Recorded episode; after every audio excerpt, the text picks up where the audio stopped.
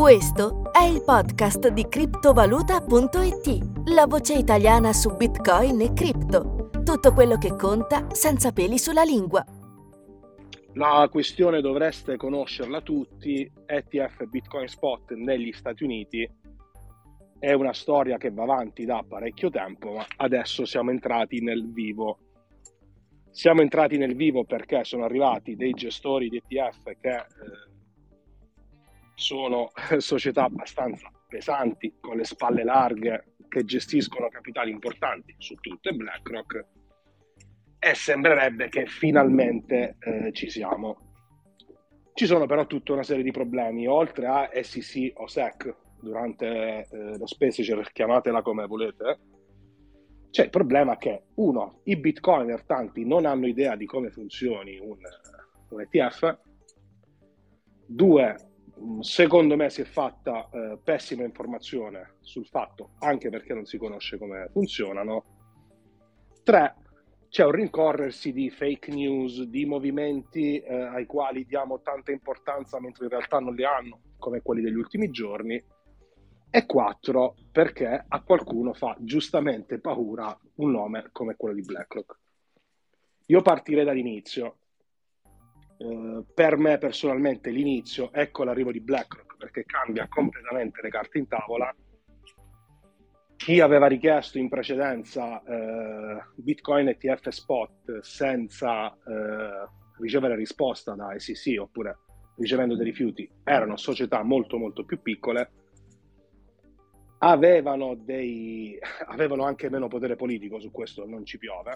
BlackRock ha uno status molto particolare negli Stati Uniti e soprattutto BlackRock ha uno score, adesso eh, non me lo ricordo esattamente, ma nella sua storia su oltre cinquecento E T F quotati ha ricevuto soltanto due rifiuti. Quindi quello che si pensa, quello che hanno pensato quasi tutti gli specialisti una volta arrivati da BlackRock, è che ok, se è arrivata BlackRock, finalmente ci siamo. E sì sì, eh, Gary Gensler, personificata in Gary Gensler, che non è un personaggio apprezzatissimo nel mondo cripto, ha sempre opposto eh, resistenza a questo prodotto.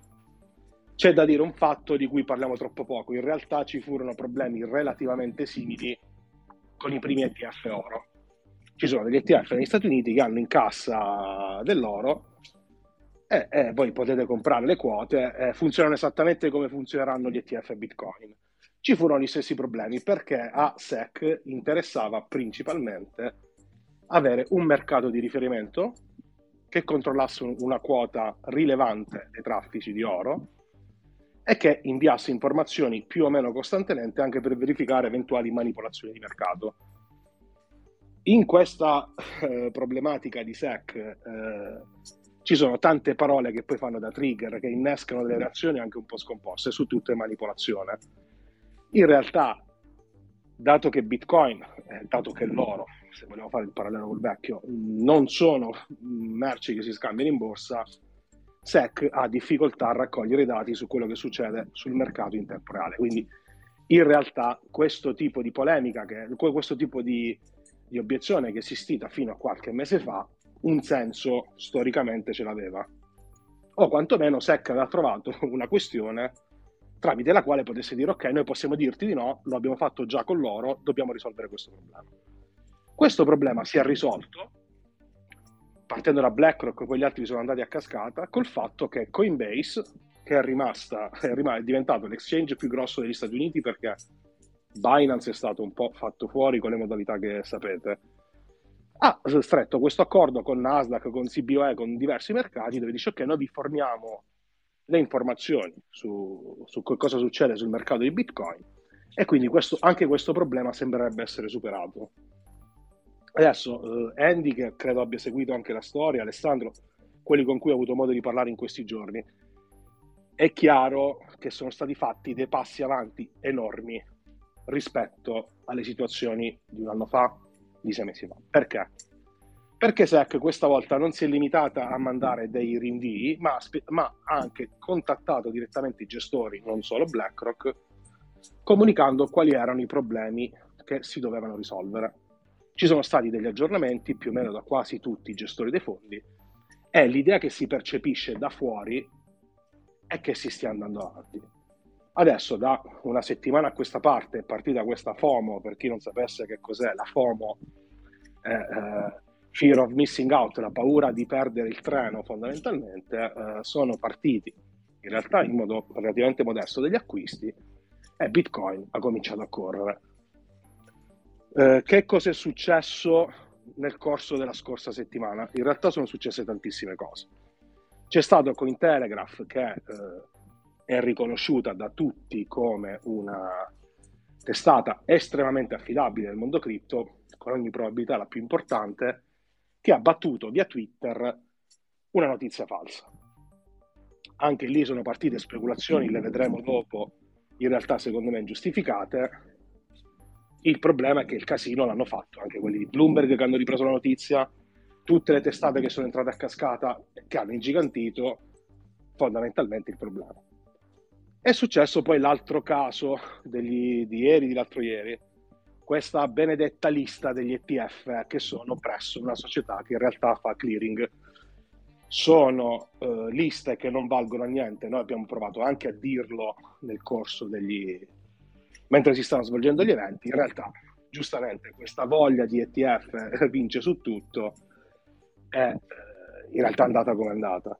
Andy, io ti chiedo un attimo una spalla, eh, vista da utente, cioè da chi non si occupa di informazione, io credo che tutti abbiate creduto alla notizia di Cointelegraph quando è venuta fuori, no? Assolutamente sì, anche perché delle testate giornalistiche di quel calibro... Eh... sembra che ovviamente diano una certa fiducia soprattutto da, ai lettori, per cui è stata percepita come una notizia assolutamente rilevante nel settore cripto. Sì, è stata una notizia molto rilevante. Il, il problema è che la storia che ha raccontato Cointele, Cointelegraph è abbastanza ai limiti dell'assurdo. Chiunque ha lavorato in una redazione, per piccola o grande che sia, sa che non è che i social network ci danno in mano agli stagisti. Tendenzialmente c'è una scala di eh, gerarchie da rispettare, soprattutto nel caso di una notizia di questa portata. Eh, la notizia è stata recuperata da una chat che non è neanche la più affidabile del mondo. Cointelegraph ha chiuso il caso, però in tanti avete cominciato a pensare: ah no, ma hanno testato, hanno fatto, hanno guardato. Io il primo punto che vorrei stabilire di questa serata è che dobbiamo un attimo ridimensionarci. Eh, un E T F su Bitcoin per persone, per società come BlackRock non è una cosa così grande, è molto più grande per noi, tra virgolette, che per loro. Per loro sarà uno degli oltre cinquecento E T F che hanno quotati eh, in borsa.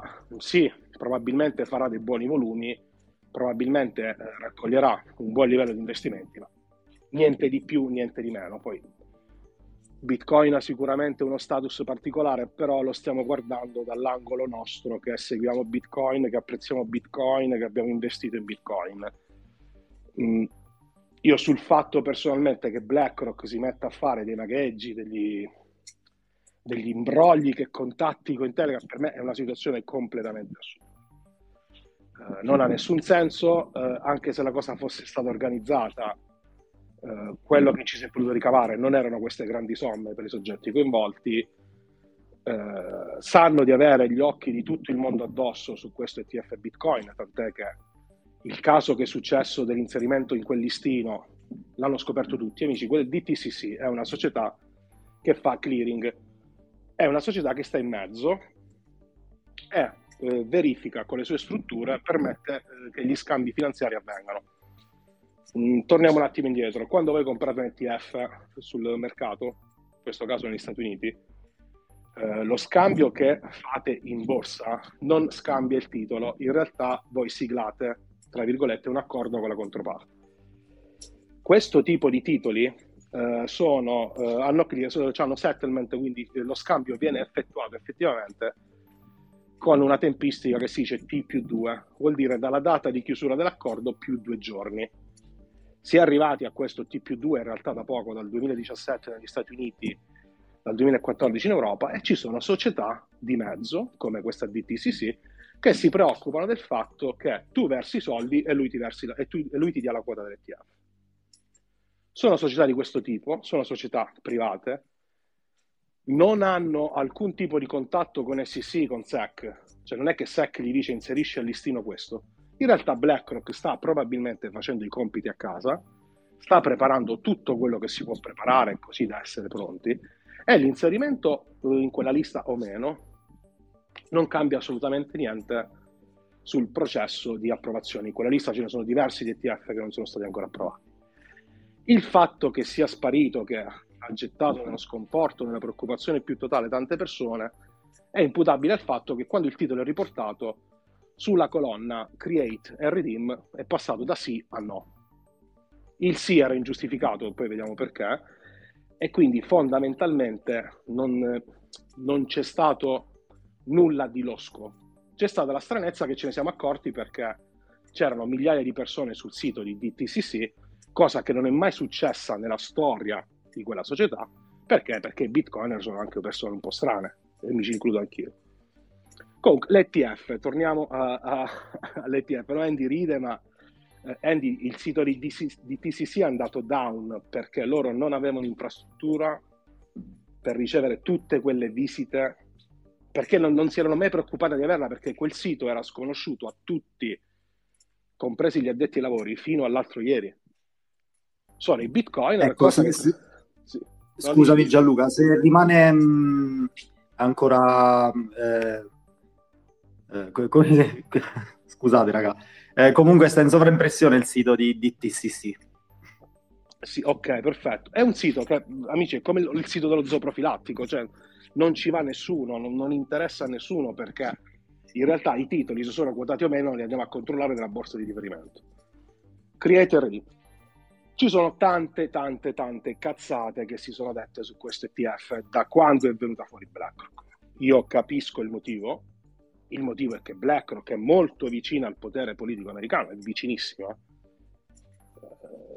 Eh, BlackRock collabora con Federal Reserve quando ci stanno da mettere dei titoli. Cioè, è una società mostruosa sia per grandezza del capitale gestito sia per eh, potere politico, ma il fatto che sia BlackRock in, in, in uno stato come l'America non vuol dire comunque che possono fare come gli pare.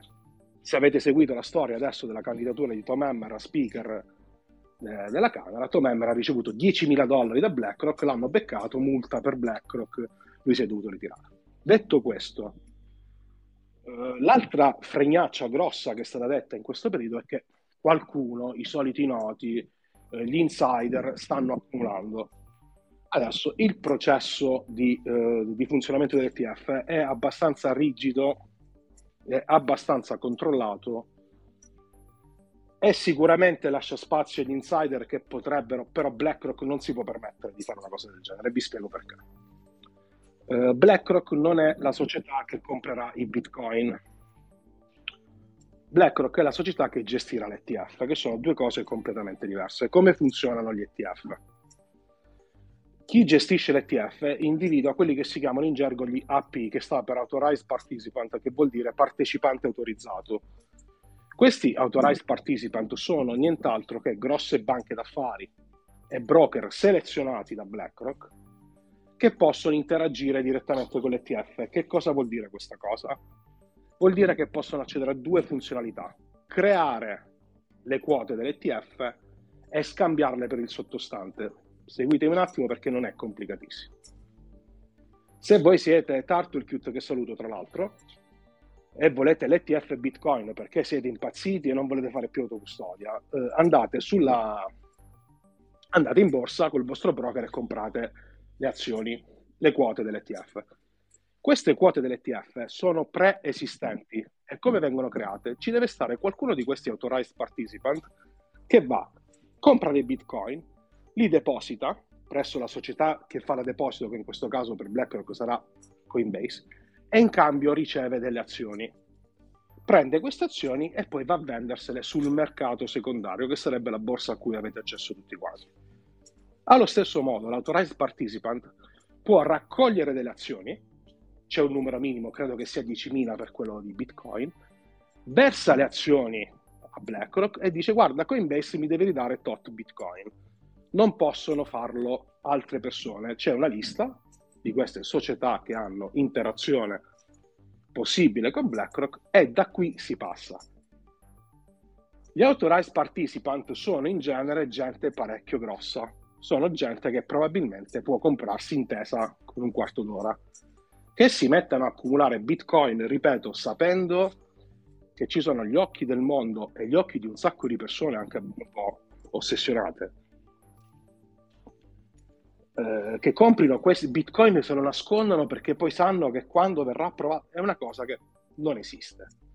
Che possa farlo qualcuno dei soggetti personalmente coinvolti ci può stare, si rischia tanto, si rischia tanto, però BlackRock non può permettersi di comportarsi in questo modo, perché poi se la beccano, stiamo parlando del gestore di iShares, e iShares è il gestore di E T F più grande del mondo. In ballo non ci stanno i pochi milioni di dollari, ma fossero anche i pochi miliardi di dollari di questo affare. In ballo ci sono partecipazioni che vanno dal tre al dieci per cento in praticamente tutte le società quotate del mondo. Quindi, anche non fidandovi dell'onestà di BlackRock, nessuno si deve fidare di questo, BlackRock ha parecchi incentivi per non fare una porcata del genere. E su, è questo fatto, secondo me, a meno che qualcuno non abbia dei dubbi, e vi invito a esprimerli adesso, si può francamente mettere da parte. Eh, la situazione in America è molto diversa da quella europea, ma è molto diversa su due fronti. In Europa abbiamo... non abbiamo tecnicamente degli E T F, sono degli E T N o degli E T P che sono prodotti pressoché identici, che hanno solo Bitcoin in cassa. Questo deriva dal fatto che per le norme U C I T S, alle quali eh, aderiscono praticamente tutti i gestori che operano in Europa, un E T F deve avere un certo grado di diversificazione e quindi non puoi avere un E T F su un solo asset. Quindi si chiamano E T N, E T P e noi ce l'abbiamo da tempo. Non hanno avuto grande successo in Europa, non hanno avuto grande successo e quindi mh, però questa cosa non ci deve preoccupare. Il mercato degli E T F negli Stati Uniti è estremamente più grande, eh, ha altri volumi, ha altre liquidità, ci sono E T F di E T F, è il mercato di riferimento a livello mondiale, tant'è che si è arrivati poi al, alla, alla stima, al decidere, eh, al cercare di capire quanti soldi potrà raccogliere quello di BlackRock e poi tutti gli altri che probabilmente verranno eh, approvati all'unisono. Eh, Eric Balchunas di Bloomberg, lo abbiamo intervistato noi all'inizio della vicenda, parlava di, secondo lui, circa venti miliardi di eh, dollari. venti miliardi di dollari per il primo anno. Sono uscite stime ieri, credo che ci fosse di mezzo Novo, grazie di Galaxy, non mi ricordo, che parlava di quattordici miliardi, siamo più o meno lì. Anche qua eh, eh, chiedo a Andy se è stata chiara la, la parte prima, eh, le stime che stanno facendo sulla modifica di prezzo che può arrivare dall'arrivo di venti miliardi sono stime completamente campate in aria, molto molto spannometriche, che eh, nessuno effettivamente ha potere di, eh, di individuare con certezza.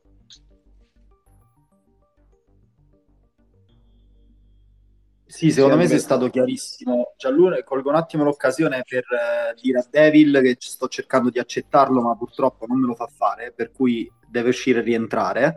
Eh, c'è una domanda interessante da parte di Bitcoin Pontifex, che è in sovraimpressione, che ci, ci chiede eh, un e- eh, ci chiede un E T F che viene trattato fino al venerdì alle quattro p.m. come viene ripresentato il lunedì mattina alle otto a.m. dopo che B T C magari ha trattato tutto il weekend ed è stato sotto cinque k, per esempio? Allora, semplicemente quando si riaprono le borse eh, il prezzo tende a riallinearsi abbastanza rapidamente. Eh, io gli ordini che ho piazzato il venerdì li posso togliere, posso mandare l'ordine di cancellare l'ordine non appena le borse siano riaperte e tendenzialmente su questo tipo di prodotti si crea un mini scalino. Il fatto che il mercato di riferimento del sottostante sia aperto mentre l'E T F non è scambiabile succede anche su tanti altri prodotti. Immaginate che io ho un E T F sulle azioni giapponesi, ok, è pieno di azioni giapponesi in Europa. Io l'E T F lo scambio all'orario di apertura di Xetra in Germania, che non coincide con lo scambio eh, di Tokyo, e tendenzialmente quando si riaprono le contrattazioni nella sede dell'E T F tende a riallinearsi molto molto rapidamente. Dipende poi da quanto sia liquido o meno, ma eh, tra il fatto dell'arbitraggio degli A P il fatto che il prezzo di Bitcoin è comunque noto alla riapertura, tendono a riallinearsi molto molto rapidamente. Questa cosa non è un problema, in Europa fino ad oggi non lo è stato mai. Eh, c'è il fatto che Bitcoin effettivamente scambia ventiquattro ore su ventiquattro, sette giorni alla settimana, quindi sì, il buco tra il venerdì sera e il lunedì mattina è più, è più ampio, però questa cosa non è un problema, il prezzo si riallinea il lunedì. Non so se sono stato chiaro, mandatemi un cenno perché non... non ok, perfetto, me l'ha dato... Me l'ha dato credo sia stata esaustiva come risposta, poi magari ce lo dirà nei commenti direttamente il Pontifex. No, è una preoccupazione perché è ovvio, no? Noi siamo abituati che magari il venerdì sera Bitcoin chiude a trentaquattro e domenica mattina ce siamo con ventotto. Sono problemi per chi ha eh, l'E T F in mano, nel senso non avere accesso al mercato per... No, non sono quarantotto ore, ne sono forse trentasei. È un problema, però quando compri l'E T F sai che eh, questo può, può succedere. Succede col mercato dei futures, non tutte le borse sono aperte alla stessa ora, quindi questa cosa si può risolvere. Io poi vorrei anche la spalla un attimo di Alessandro più avanti se ha voglia di parlare, perché eh, è un feroce sostenitore dell'E T F, mentre vorrei passare a un'altra cosa. Tutti quanti noi, immagino che stiamo ascoltando, avremmo comprato Bitcoin direttamente all'autogrill, ce lo saremmo scambiati a mano in un bagno a Lugano. Comunque abbiamo Bitcoin in portafoglio, abbiamo il nostro, la nostra coppia di chiavi, abbiamo la custodia dei nostri Bitcoin e ci sta che ci chiediamo, scusa, ma perché dovrei comprare un E T F? Ci stanno tantissime risposte eh, a questa domanda, eh, e le risposte a questa domanda rendono il, rendono il prodotto interessante. La prima è che ci sono soggetti, tanti, pensate ai fondi pensione, i family office, i family office sono società che gestiscono i capitali di una o più famiglie, eh, tanti soggetti che si chiamano tecnicamente istituzionali che non, dato il problema di custodire Bitcoin quando sei una società di un certo tipo, possono trovare molto più comodo prendere l'E T F e su un mercato regolamentato nessuno mi può dire niente perché sto comprando un prodotto sulla borsa del mio paese e quindi guadagnare un po' di esposizione verso Bitcoin. Voi direte, ok, sì, gli istituzionali chi se ne frega. C'è tutta un'altra, un altro meccanismo di funzionamento degli E T F che li rende molto molto interessanti per certi tipi di prodotti come Bitcoin. Il primo è che stiamo scambiando le quote su un mercato regolamentato. Noi andiamo, eh, zio, eh, zio Joe che vive eh, nell'Ohio è abituato a utilizzare la sua piattaforma, da quel giorno avrà anche l'E T F su Bitcoin, rapidità di accesso. È abituato già a scambiare altri prodotti simili, poi eh, ricordatevi che la scatola intorno al prodotto la rende pressoché identica agli altri E T F, cioè se siete abituati a fare scambi sugli E T F gold dell'oro, Fare, farlo con quello Bitcoin sarà la stessa identica cosa. C'è un altro fattore di cui si parla pochissimo e che mi fece notare il, il giornalista di Bloomberg. Scambiare gli E T F costa molto poco. Mi spiego. Eh, adesso tutti i prodotti partiranno, hanno fissato delle loro commissioni di gestione, che è una commissione che loro intascano l'anno per tenere il prodotto aperto. È il motivo per cui BlackRock ha aperto un Bitcoin E T F. Dicono, noi abbiamo dieci miliardi in gestione, la nostra commissione è dello zero virgola settanta anno, ogni anno, fine anno, incassiamo questo. Perfetto. Uh, gli exchange di criptovalute, tutti, tutti, nessuno escluso, anche quelli più liquidi, hanno delle commissioni che sia per i piccoli sia per i grandi che fanno pochi acquisti, e quindi fanno pochi volumi, sono molto, molto, molto alte. zero virgola tre, zero virgola quattro, zero virgola cinque, poi dipende da tanti altri fatti. Eh, sono commissioni altissime. Per comprare un prodotto rispetto a un E T F sono commissioni molto alte. Adesso gli E T F partiranno con delle commissioni annue altine, però quando ne verranno a prova di più, sei, sette, otto, dieci, ci sarà una corsa al ribasso di queste commissioni perché l'interesse è che il cliente del tuo concorrente vende il suo E T F e lo compri da te. Si arriva in genere per questo tipo di prodotti che non hanno una gestione attiva, quindi sono completamente automatici, a commissioni estremamente basse, ma comunque molto molto al di sotto di quello che si paga oggi con l'exchange. Quindi eh, la famiglia eh, di medio reddito negli Stati Uniti che vuole esporsi a Bitcoin può avere vantaggio anche direttamente in termini economici nel comprare l'E T F, perché paga meno, non paga, paga delle commissioni risibili. Terza cosa, la custodia. Io so che siamo tutti dei grandissimi hacker, cioè abbiamo le dodici parole divise in dodici posti del mondo, ma la custodia per le persone è un problema. Io so, mh, io sono de- dell'ala che secondo me la custodia di Bitcoin è un problema per tutti, anche per chi sa, però mettiamo caso che ci sia una parte della popolazione, noi super, eh, super in gamba, che non abbiamo mai perso una chiave, che non ci hanno mai bucato, magari avevamo qualche Bitcoin sul computer, eh, avevamo le chiavi Bitcoin sul computer, scusatemi, mm, po- sono successe, amici, ha, ha perso le chiavi, ha perso i suoi Bitcoin, uno sviluppatore di Bitcoin.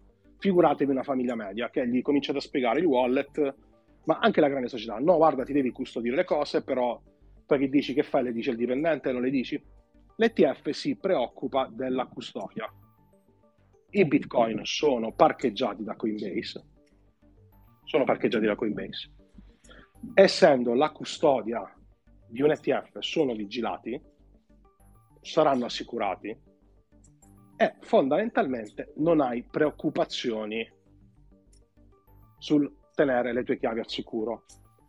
C'è l'obiezione da parte di qualcuno di voi che anticipo che eh sì, però così non ho veramente Bitcoin. Verissimo, ma chi vuole soltanto esposizione finanziaria verso Bitcoin, di questa roba se ne frega, e lo vedrete perché in tanti arriveranno sull'E T F, anche perché elimina i problemi di custodia. Adesso io personalmente non so se eh, la stima di quattordici miliardi, venti miliardi sia attendibile, quello poi lo deciderà il mercato. Dipende anche quando uscirà, che tipo di aria tirerà sul mercato, però questo prodotto farà gola a tantissimi. Per tante persone che oggi si sono tenute lontane da Bitcoin perché aprire un account sull'exchange è un casino. Sì, Andy, dimmi tutto. Eh. Avrei una domanda ehm, riguardo appunto magari fare il redeem del, del Bitcoin avendo acquistato l'E T F. Come, come dovrebbe funzionare? Non lo puoi fare tu. Non lo puoi fare tu. Tu la cosa ah, che ecco. puoi fare è venderti la quota e prenderti i soldi. Eh, il redeem succede che l'autorized participant raccoglie un tot di quote, credo siano diecimila. Adesso non mi ricordo, mi sembra di ricordare diecimila per tutti gli E T F che sono in attesa, le invia a BlackRock, Coinbase ti sblocca i Bitcoin. Quindi c'è sempre bisogno dell'intermediario per fare redeem, non, non puoi entrarne in possesso tu.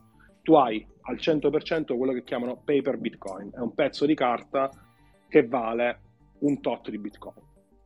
Niente di più, niente di meno. È una cosa orribile, not your keys, not your coins, quello che volete, ma c'è gente che vuole solo esposizione finanziaria verso Bitcoin e troverà nell'E T F una soluzione estremamente più comoda, perché io vi garantisco che se mettete una persona normale, passatemi il termine, davanti a Binance o davanti a Coinbase o davanti a Kraken, anche che è un'interfaccia molto semplice, dopo un quarto d'ora spegne tutto, spegne perché registrati, eh, l'autorizzazione a due fattori, oddio dove si compra, oddio devo caricare il conto, oddio devo mettere la carta, eccetera. Con l'E T F al novanta per cento hai già un account presso gente tipo di giro, però in America, e semplicemente scriverai E T F Bitcoin, clicchi compra.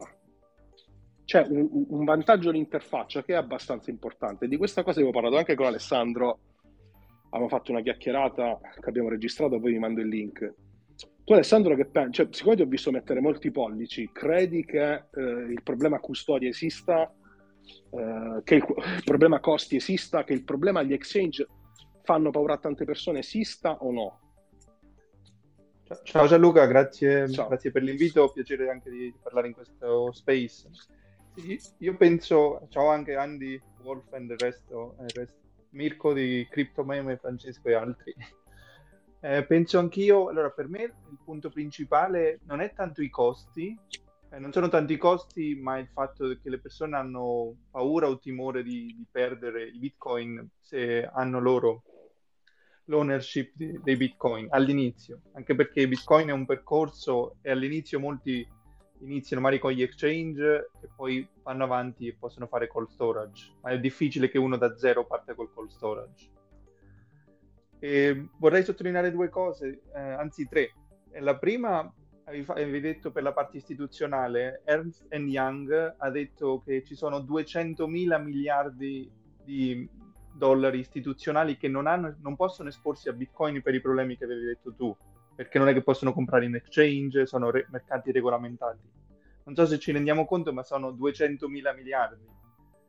Anche fosse lo zero virgola uno per cento sarebbero duecento miliardi. Ecco, aspetta, scusami, ti troppo. Specifichiamo, è gente che ha tutti quei soldi a disposizione, non è detto che li metta tutti in Bitcoin. Sì, sì, infatti anche lo zero virgola zero uno per cento, ma sono comunque cifre molto più grandi del mercato di Bitcoin. Certo, n- non ci aspettiamo sicuramente che spostano molto, però eh, anche la magnitud- eh, l'ordine di grandezza è molto alto.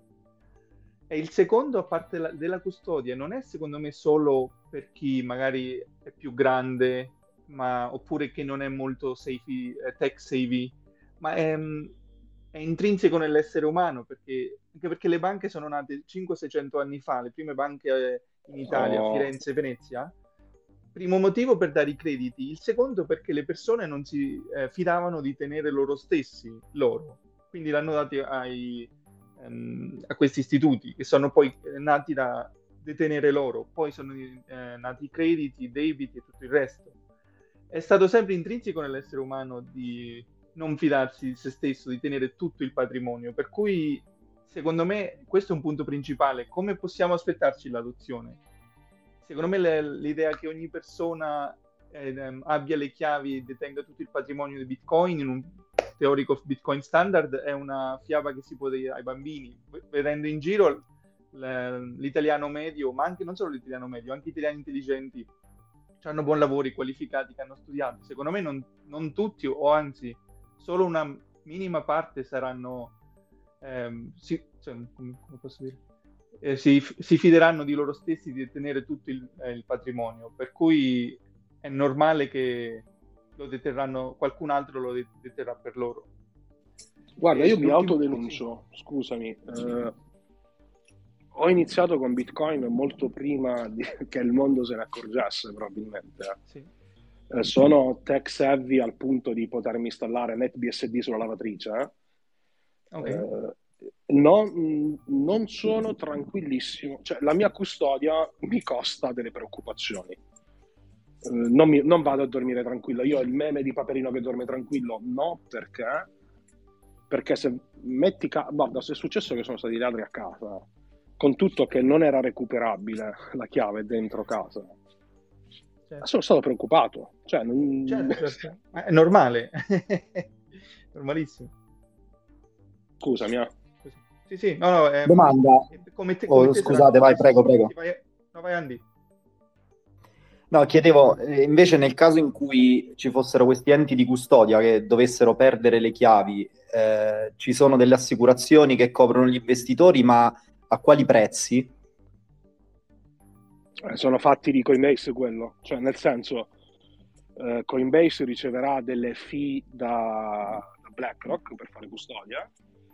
Eh, S E C eh, ci ha tenuto a eh, imporre ai gestori di inserire la segregazione degli asset nello stesso prospetto, che vuol dire che S E C ha voluto la garanzia che gli asset dell'E T F fossero messi a parte rispetto agli altri che gestisce Coinbase Custody. Non so se è chiaro il concetto. Coinbase Custody è una società tra l'altro separata da Coinbase, non ci sono, fa solo custodia. Questo vuol dire che dentro ci saranno come dei compartimenti che saranno magari cinquecento chiavi diverse per ogni gestore, ci sarà un pezzettino di questo. Coinbase si assicura.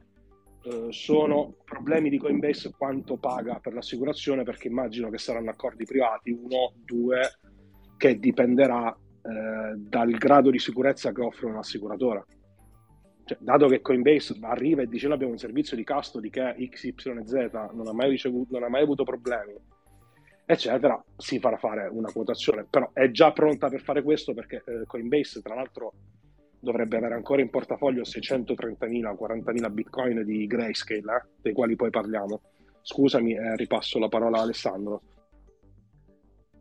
Sì, poi detto questo, infatti Andy, la tua domanda eh, sicuramente ehm, Gianluca ne, ne sa di più per eh, la parte di assicurazioni, ma io comunque credo è più sicuro, per almeno per molti è più sicuro averlo in, in Coinbase, che Coinbase lo detenga, che loro stessi se non si fidano, anche perché studiando l'economia, l'economia austriaca, la civilizzazione è divisione del lavoro.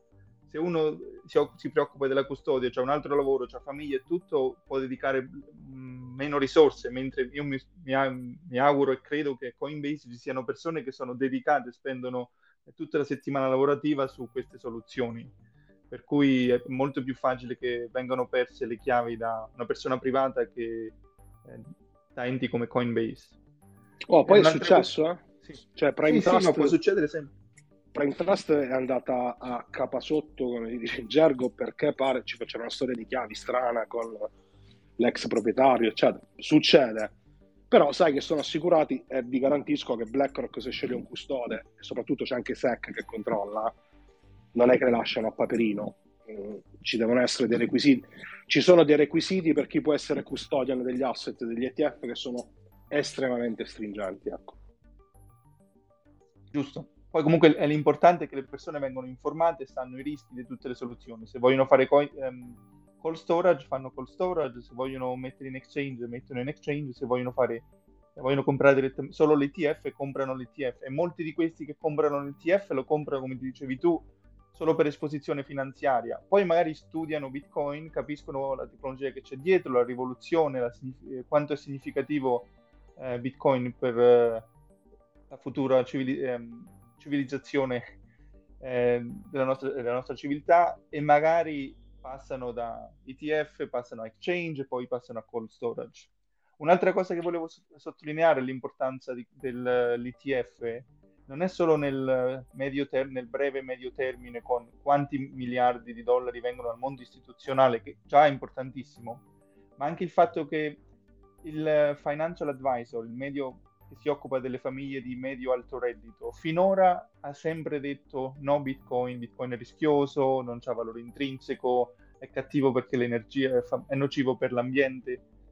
Il significato di avere un E T F BlackRock e Fidelity significa che tutti questi financial advisor cambieranno idea, quindi ogni, ogni questi si incontrano magari ogni due o tre mesi con le persone, che con i loro clienti, e cominceranno anche loro a dire magari l'uno per cento in Bitcoin, lo zero virgola cinque per cento in Bitcoin, il due per cento in Bitcoin, e quindi anche le persone medio-alto reddito cominceranno ad acquistarlo, e questo aumenterebbe anche la qualità negli investimenti, perché queste persone, sia gli istituzionali che quelli che hanno financial advisor, non sono traders, um, quindi mettono lo zero, non, sono grande, non saranno sicuramente grandemente, eh, grandemente esposti, però quello che mettono lo tengono, quindi fanno buy and hold, per cui questo secondo me è un effetto che um, l'E T F di BlackRock sarà molto importante nel medio termine, che non è molto sottolineato, almeno non lo vedo molto sottolineato in Twitter.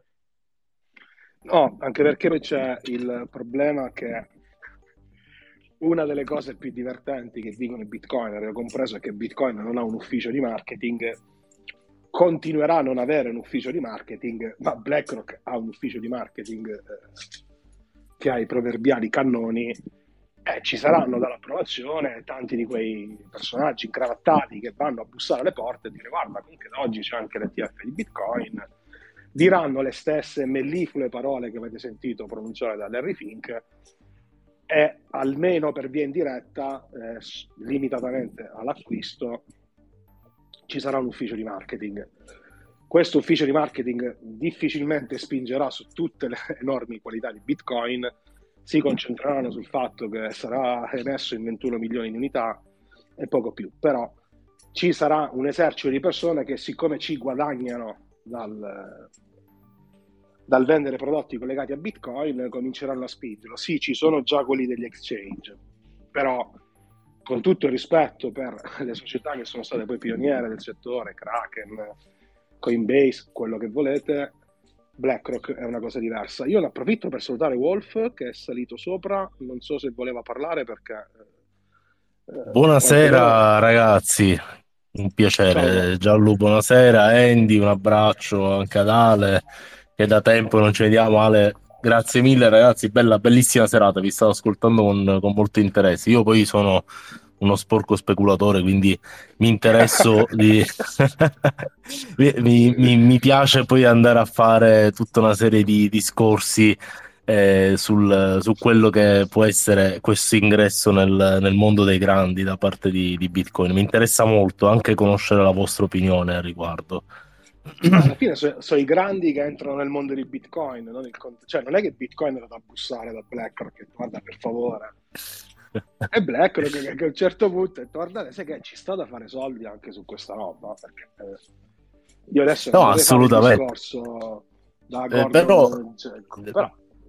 però però tu eh, pensi che eh, insomma, questo credo che avrà un peso enorme, cioè io credo che la parte di E T F pian piano comincerà a rendere più istituzionale questo l'asset, l'asset Bitcoin. Ma basta semplicemente, guarda, io utilizzo molto spesso nella, nel monitoraggio del, del prezzo, insomma, per capire un po' i trend e tutto il resto, eh, u- comincio a utilizzare già da un bel po' il, il grafico del C M E, che è un grafico più istituzionalizzato, e che è quello ad oggi, mh, secondo me, tra i più puliti in assoluto di, di Bitcoin, eh, il che, insomma, eh, mi dà un po' l'indicazione di... Eh, un asset che è diventato un pelo più maturo. Non è un aspetto negativo, attenzione, però mi aspetto che cominci ad essere visto un po' più per quello che, per quello che è.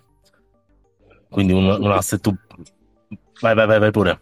No, sul piano dell'asset, allora, sicuramente, guarda, poi hai detto una cosa intelligentissima, Alessandro, prima, eh, chi tende, il, la qualità, che non vuol dire qualità migliore, parliamo solo di tipologia di persone che acquistano in genere E T F, sono persone diverse. Noi fino ad oggi siamo, guardate, eh, anche se volessi prendere eh, le persone più, tra virgolette, istituzionali, cioè chi ha organizzato un'impresa nel settore, eccetera, però noi questo aspetto un po' punk ce l'abbiamo. Eh, C Z che fa le dirette in Bermuda, eh, i ragazzi di, non lo so, Relay che ci tengono a non sembrare dei bancari, no? Eh, lo capisco, eh, lo condivido e sono certamente cose più sulle mie corde. Chi compra gli E T F? Anche lo zio che ci scoccia a Natale, che dice le stronzate, che ha shortato le azioni russe, è gente un po' diversa, eh, che non è detto che sia più quadrata di noi, però come faceva notare Alessandro è gente anche che i titoli li compra e se li scorda. Eh, noi ci alziamo la mattina, penso che tutti faranno la stessa cosa più o meno, anche quelli che dicono di essere interessati al prezzo. Mono controllatina a quello che ha fatto Bitcoin gliela diamo, no? Apriamo, non so adesso che usate, se è CoinMarketCap o avete TradingView sul telefono, Investi più o meno, ecco, quindi una guardata gliela diamo tutti quanti. Questa è gente che ha il cassetto di azioni, vede solo quanto sta a guadagnare, quanto sta a perdere, non dà neanche grossa attenzione a, grossa attenzione a come si sta muovendo ogni asset. Uh, prima di venderlo gli devono, far, gli devono dare un pacco di fogli dove c'è scritto il rischio, poi c'è il tizio che gli spiega no ma guarda questo è l'investimento a lungo periodo eccetera. Avranno esposizioni minori, eh? Non saranno dei deficienti totali come chi vi parla che uh, deve praticamente la sua pensione a Bitcoin. Certamente molto probabilmente ci sarà un mercato un po' più maturo. Poi se succede una storia come quella di eh, Terra Luna, sarà il fuggi fuggi lo stesso, perché anche le azioni, esce una, una fake news su Steve Jobs che ha avuto un infarto e la gente apre le piattaforme, sell e vende, però entra gente abbastanza diversa. Beh, è successo pure con la Coca-Cola quando Cristiano Ronaldo l'ha spostata dal tavolino, quindi... sì, sì no, cioè, è un pubblico più maturo fino a un certo punto. Eh, però sì, è un pubblico diverso, sicuramente si allargerà la platea, su questo non ci piove. Eh, saranno risultati positivi. Poi la cosa anche bella di Bitcoin è che ognuno lo guarda un po' eh, come gli pare, no? Eh, per me... Eh, Io, per me l'utilizzo che mi diverte di più di Bitcoin è pagare un ragazzo che magari ha collaborato con me per una cosa via Bitcoin, per altri è un asset, altri continueranno a scambiarselo di nascosto nei bagni degli autogrill, altri eh, se li mandano tramite Binance, eh, altri ci speculano e basta. Bitcoin è tante cose, no? Poi eh, ognuno lo usa in modo diverso. Dall'ingresso di questi E T F, se saranno approvati, eh, Bitcoin sarà anche un sottostante di un E T F. Mi potrete dire, in Europa già ci stanno, non me ne vogliate, del mercato europeo degli E T F non interessa assolutamente niente a nessuno. Siamo un, pa- siamo un continente relativamente povero, ci sono tre, quattro, cinque paesi che hanno degli standard di vita che possiamo ritenere abbastanza elevati. Uh, se andiamo a stringere sono comunque estremamente più poveri di, uh, degli americani, Di, di, di tanti altri paesi. Eh, gli E T F ci piacciono meno, il rapporto ci piacciono meno, non so perché, non, non l'ho mai capito, però ci piacciono meno, anche perché poi è un cane che si morde la coda. Meno sono liquidi gli E T F, più alte rimangono le commissioni, più alte rimangono le commissioni, meno interesse c'hai a comprare E T F. Quindi in Europa sono andati così così, ma l'Europa è un continente eh, a sé stante che funziona molto molto diversamente dagli Stati Uniti.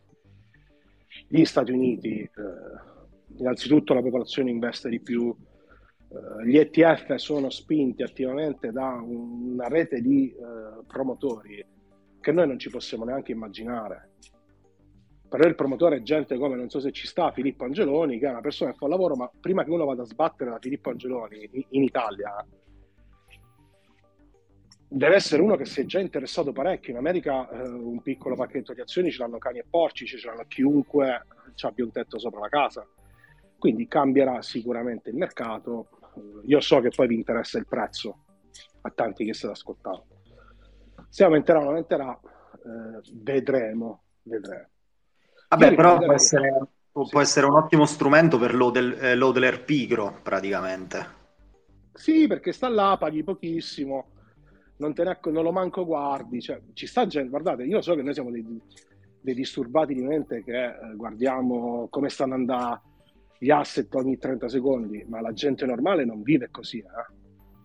Perché poi la gente normale che ha queste tendenze finisce a giocare alle slot machine, non gli interessa il mercato azionario. Eh, scusa, non vorrei, distur- non vorrei disturbarti, ma mh, ho visto poi che Bitcoin Pontifex ci ha mh, risposto e diceva, ma il fatto che poi eh, ci possa essere una variazione di prezzo tra il fine settimana e l'inizio della settimana non può essere un'occasione allettante per fare arbitraggio anche per i retailers? Eh, guarda, sì, ma che il retail arrivi a piazzare l'ordine prima di quelli grossi è una cosa molto difficile. Molto difficile, è un mercato dove si ha accesso agli ordini non tutti sullo stesso livello. Uh, Pontifex mi ha anche chiesto, ma non è che potremmo passare le borse aperte sette giorni? Mm. Amici, le borse tradizionali eh, si muovono a una lentezza stratosferica. Eh, il settlement, cioè il settlement vuol dire la vostra negoziazione è chiusa, voi avete ricevuto il titolo, la controparte i soldi, oggi sta a T più due. T più due vuol dire che se fate il se chiudete l'ordine il lunedì, l'asset vi arriva di mercoledì. Poi che voi non lo vedete dall'interfaccia, un altro paio di maniche, perché in realtà il gestore che ci avete per accedere in borsa bet nazionale, è così. Però, e si è passati a T più due, perché prima eravamo a T più tre, nel duemilaquattordici in Europa e nel duemiladiciassette negli Stati Uniti. Adesso, mercati che ci mettono, nonostante una quantità di scambi enorme, nonostante siano digitalizzati da tempo, quarantotto ore per consegnarvi un titolo, capite che per dire stiamo aperti sette giorni è una cosa per me da qui a un botto di tempo inverificabile. Dietro l'azione che spostate non ci stanno solo i computer, ci sta D T C C che fa da controparte, che riceve i soldi da uno, l'azione dall'altra e poi le scambia. Ci sta tutta una serie di persone, i tecnici che devono stare a lavorare.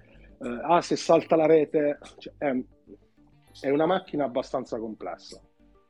Già oggi, ripeto, dove le negoziazioni sono alla velocità della luce, stiamo a T più due, sembra già troppo. Passare al fatto che le borse siano aperte sabato e domenica, soprattutto per l'E T F Bitcoin, è uh, fuori discussione. L'E T F Bitcoin nel, nel grande, nel, nei grandi numeri che muovono le borse sarà un titolo piccolino, cioè magari rilevante, eh, ma non è una. Cioè, siamo molto interessati noi perché siamo da quest'altro lato della baracca. Dall'altro lato della baracca sono interessati perché noi siamo dei grandissimi, passate il termine, rompicoglioni. Se uno scrive una cosa su Bitcoin, sulla stampa, su Repubblica, arriviamo in massa, commentiamo, mettiamo la berlina, mandiamo le lettere, no? E per questo abbiamo un'esposizione mediatica, secondo me, superiore rispetto al valore dell'asset concreto. Dall'altro lato c'è gente che Bitcoin ha sentito, ha sentito parlare poco, l'E T F mettiamo che varranno tutti insieme venti miliardi entro il primo anno. Amici, il mercato americano E T F, stiamo parlando di roba, non dico piccola, ma cioè, ci interessa molto poco, non, ok, ci sta, facciamo le commissioni, fine, non, non è questa grande cosa. Eh, io vorrei chiedere a Wolf, che è un po' più speculatore, l'ha messo lui, eh, di essere un ludopatico. Eh, eh, Wolf, questa cosa, voi che invece giocate alle slot machine con Bitcoin, come l'avete preso? Cioè, io so che c'è grandissimo interesse dietro la storia per il prezzo. Siete ancora, vi aspettate ancora che aprano questi E T F e diventate ricchi, oppure eh, vi sta scendendo un po' la, la, la fresca, per dirla alla zanzara? No, no, no, allora ludo, diciamo a livello ludopatico ancora non, non ci siamo, però Eh, vabbè, giornate come quella di, di, di ieri un, un po' ti ci portano magari ad avere quella, quella tendenza lì, però eh, diciamo un po', un po' si evita, no? Il, um, il discorso dell'E T F, allora um, parliamoci chiaro, nel senso che l'E T F in questo momento va a smuovere un qualcosa, un'emotività che noi abbiamo lasciato repressa per mesi. Abbiamo lasciato represso, credo, dal novembre duemilaventuno ad oggi, non so quanti mesi siano esattamente, però da un bel po' di mesi. E, e questo è un... Eh, beh, bravo, due anni, esatto, no? Che effettivamente sono ventiquattro mesi, quindi eh, insomma era già da un bel po' di tempo che non vedevamo una roba del genere. Tra l'altro guardavo una, una statistica. Esatto, di quelli buoni tra l'altro. Eh, tra l'altro guardavo una statistica che eh, performance come quelle del, del mese di ottobre di quest'anno eh, si sono viste nell'arco del, della storia di Bitcoin, che comunque comincia a essere già abbastanza consistente, eh, sono state solamente per centocinquanta giorni sost- sostanzialmente il quattro per cento del, della storia totale di Bitcoin, quindi comunque è stata una performance degna di nota. Eh, e questo eh, sicuramente non possiamo eh, metterlo da parte, ma perché? Perché in fin dei conti questo mercato è sempre stato un po' tanto emotivo. Io eh, so che insomma tu ci sei da un bel po' di tempo qua dentro in questo mondo, eh, avrai visto benissimo anche le scur- il modo in cui si è evoluto questo, questo mercato. È iniziato in una maniera estremamente emotiva, cioè, eh, basta guardare un po' eh, andando a ritroso nel tempo quelle che erano le candele, c'erano cioè, robe paurose, cioè, noi abbiamo vissuto momenti di volatilità anche imbarazzanti in certi casi, perché eh, sia, anche nel, nei momenti di, di stasi del mercato, attenzione, proprio perché magari usciva fuori una mezza notizia, una mezza... Eh, discussione su un, anche un Larry Fink che diceva che era tutto un Ponzi, giusto per ricordarlo, non, per non dimenticarci eh, di, queste, di, queste, di queste robe qua. Eh, però effettivamente poi dal duemiladiciannove in poi, in realtà gli anni proprio più eh, concreti sono stati il duemilaventi duemilaventuno e in poi abbiamo visto anche un comportamento molto più maturo del, dell'asset.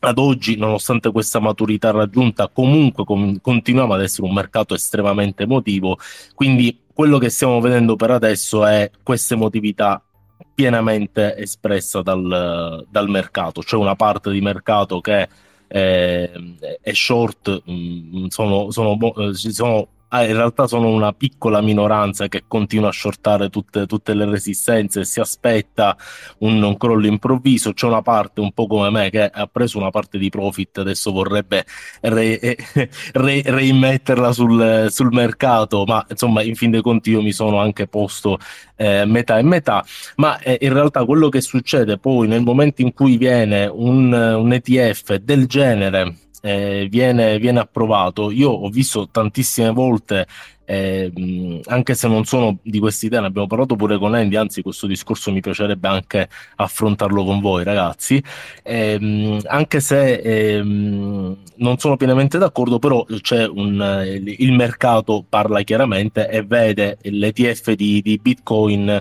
Eh, pienamente eh, diciamo un, una, una comparazione perfetta con l'E T F di Bitcoin e quella del, dell'E T F su Gold, eh, quindi ovviamente per uno speculatore, per uno sporco speculatore come me, eh, eh, bisogna, and- bisogna andare a vedere, a capire in che modo.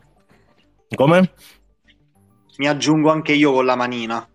Ecco, ecco, ecco, esatto. No, eh, io eh, dicevo prima, bisogna adattarsi anche al mercato, ecco, cioè io vedo Bitcoin come un asset eh, perfettamente spaccato in due, con due anime, da una parte una estremamente tecnologica e dall'altra, quindi anche innovativa ovviamente, e dall'altra un'anima un po' più eh, familiare, no? Quindi anche eh, de, da riserva di valore va, va benissimo vederlo in, in questo modo.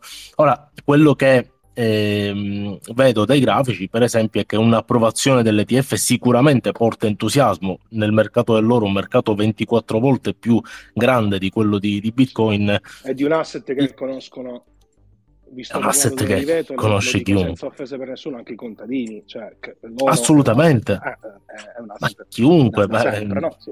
È parte, è, parte della, è parte della nostra storia, eh, mi auguro che lo stesso accada con, con Bitcoin presto, però è anche chiaro che in una situazione del genere eh, mi sembra più che si vada a configurare quello che può essere il eh, buy the rumors e sell the news, quindi nel momento in cui viene approvato effettivamente ci si aspetta quel qualcosa, però poi si rimane un po' con il cerino in mano attendendo, perché in fin dei conti quest'asset ha bisogno di Questo, questo E T F, mi intendo, eh, sto parlando dell'E T F, ha bisogno poi di chi vuole andare a mettere i propri, i propri denari là dentro e ehm, per quello ti facevo la domanda prima, cioè in un momento in cui di forte contrazione dell'economia, stiamo vedendo il, i mercati americani per esempio che sono in sofferenza stranamente, perché gli earnings se, se, se li seguite insomma mh, non sono neanche andati poi così tanto male, però c'è questa, questa contrazione, si comincia a sentire e mi chiedo, Alessandro vedo che ha alzato la mano, con lui ne avevamo parlato, in che modo un asset che diventa sempre più maturo ed entra pian piano a far parte del mondo dei grandi, per questo mi riferivo, a questo mi riferivo poc'anzi, ehm, mi chiedo in che modo potrà, eh, potrà reagire. Non lo so, sono, sono abbastanza aperto, uh, l'ho detto spesso, mi sto facendo un'opinione, ma non, non, so, non mi piace avere un'opinione definita, anzi vorrei confrontarmi con voi proprio per, per sapere un po' la vostra e poi aggiungo un po' di più, ancora un po' più di carne sul, sul fuoco. Vai, vai, se vuoi. Sì. Eh, secondo me quella che stiamo vedendo è la tempesta perfetta per uh, far salire l'interesse e quindi il prezzo su Bitcoin, e spiego perché. Allora, prima di tutto i Black... non è che BlackRock ha deciso ok, BlackRock Fidelity hanno deciso ok facciamo l'E T F, ci sta che ci sia domanda, no, eh, sono stati istitu...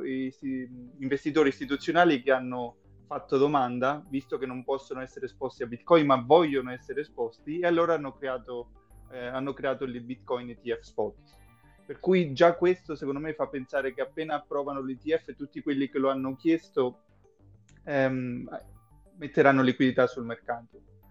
Poi se vediamo il, il, um, la situazione macro generale, vediamo che per i bond non riescono a stare quasi al passo con um, l'inflazione, e per, le mercato, per il mercato azionario si parla molto di um, recessione, perché hanno stampato molto denaro, ora i tassi sono così alti, vediamo l'otto per cento il tasso fisso nel, in America, per cui una casa che costa quattrocentomila euro dobbiamo pagarla, la devono pagare un milione, in trenta anni. E terza cosa è real estate, che è stato sempre un po' quella nicchia dei ricchi, med- persone medio ricche per fare più soldi negli ultimi venti trenta anni, soprattutto negli anni novanta duemila eh, fino al duemilaotto. Questo qui ora non è più vero, per cui vedono per il fatto dei tassi, dei alti tassi di interessi, per cui ci, siamo, ci sono persone che dicono ok, bond, mh, no, azioni, forse c'è la recessione, real estate, chi compra le case con l'otto per cento tasso fisso, o oh, c'è il Bitcoin E T F, magari ci metto l'uno e il due per cento. Per me questa è una situazione, una situazione positiva. Parlando del trading, io invece non faccio trading Bitcoin buy and hold. Um, secondo me i conti vanno fatti quando parte dav- davvero la bull run, perché lì chi ha liquidità e che voleva comprare rimarrà scottato. Poi vedremo. Allora io aggiungo un pezzo, poi ripasso la parola a Wolf. Io ho esperienza della finanza tradizionale eh, da, da prima delle criptovalute, di Bitcoin. Eh, la, la, la cosa molto diversa che poi eh, si è tradotta in questo circolo di notizie assurde che viste da fuori, vi dico, sembriamo una banda di matti, ve lo, ve lo dico candidamente, è che eh, i bitcoin, bitcoin, l'ho scritto oggi in un tweet, eh, Bitcoin è il primo asset con una chiesa intorno, è come se si quotasse Gesù Cristo. Eh, so che a molti il paragone farà venire il voltastomaco, mi scuso, però questi, eh, la gente che porta la cravatta e sta a Wall Street, eh, è gente abituata a ragionare davanti agli Excel, davanti ai trading desk, ai numeri. Vedere questa grandissima cagnara dietro un E T F è una cosa che non si è mai verificata prima, neanche per quello dell'oro. C'è una quantità di persone che eh, stanno a guardare dettagli che non fregano a nessuno, compreso quella lista di D T C C, che fa impressione. Io conoscevo D T C C perché sono un fulminato, perché eh, sono estremamente appassionato di quello che si chiama il plumbing dei mercati, cioè i tubi che portano soldi asset da una parte all'altra, ma non è normale andarsi a vedere una lista di quel tipo.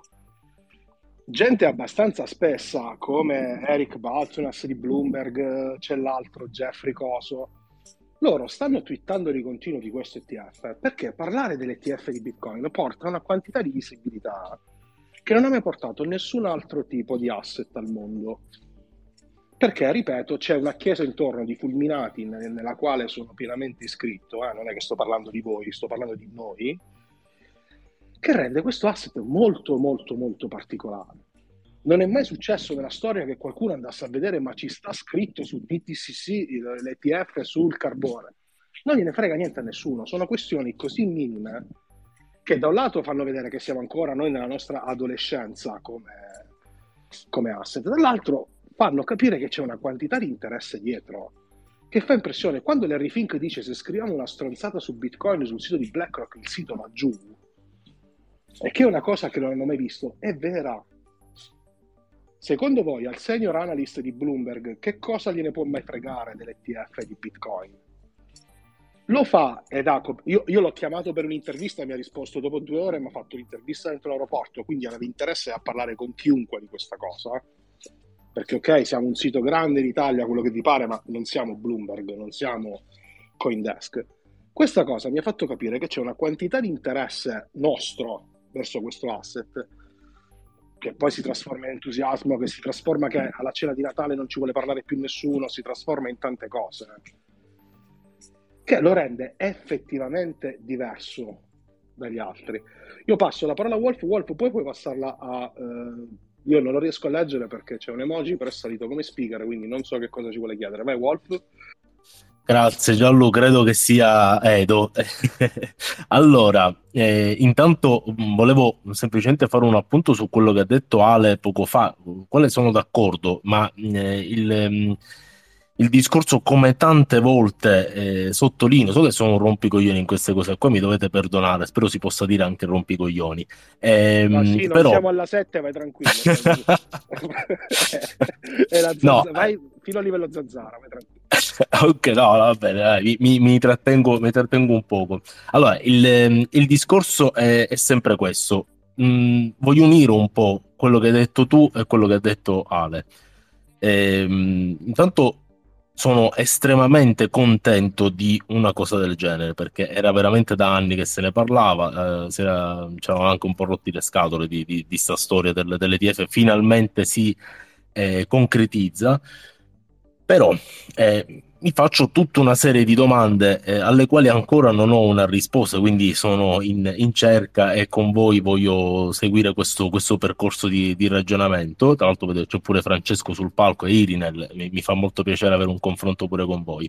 Però eh, partiamo da un presupposto. Ale parlava del, dei rendimenti dei treasury americani. Sì, è vero, ok, non sono, noi eh, siamo cresciuti, credo la maggior parte di noi siamo cresciuti in un ambiente un poco ostile a quello dei treasury, perché insomma i bond sono sempre stati visti come l'asset degli sfigati, gli anziani, cioè la, la nonna che va alle poste, nonno, esatto. eh bravo esatto eh, fatto, sta, fatto sta che però attualmente, se chiunque mi chiede, dice ma secondo te in questo momento così particolare eccetera eccetera, in realtà da una parte verrebbe di parlare di Bitcoin, magari lo faccio pure, l'ho fatto con mia mamma, poraccia che rompo sempre le scatole in questo senso, però mi rendo anche conto che non tutte le persone sono preparate ad affrontare una volatilità anche ehm, estremamente alta. Cioè noi quando parliamo di volatilità spesso lo pensiamo in maniera negativa, no? L'asset che prende e perde il trenta per cento, sì, effettivamente fa male, non sai come gestirlo e tutto quanto,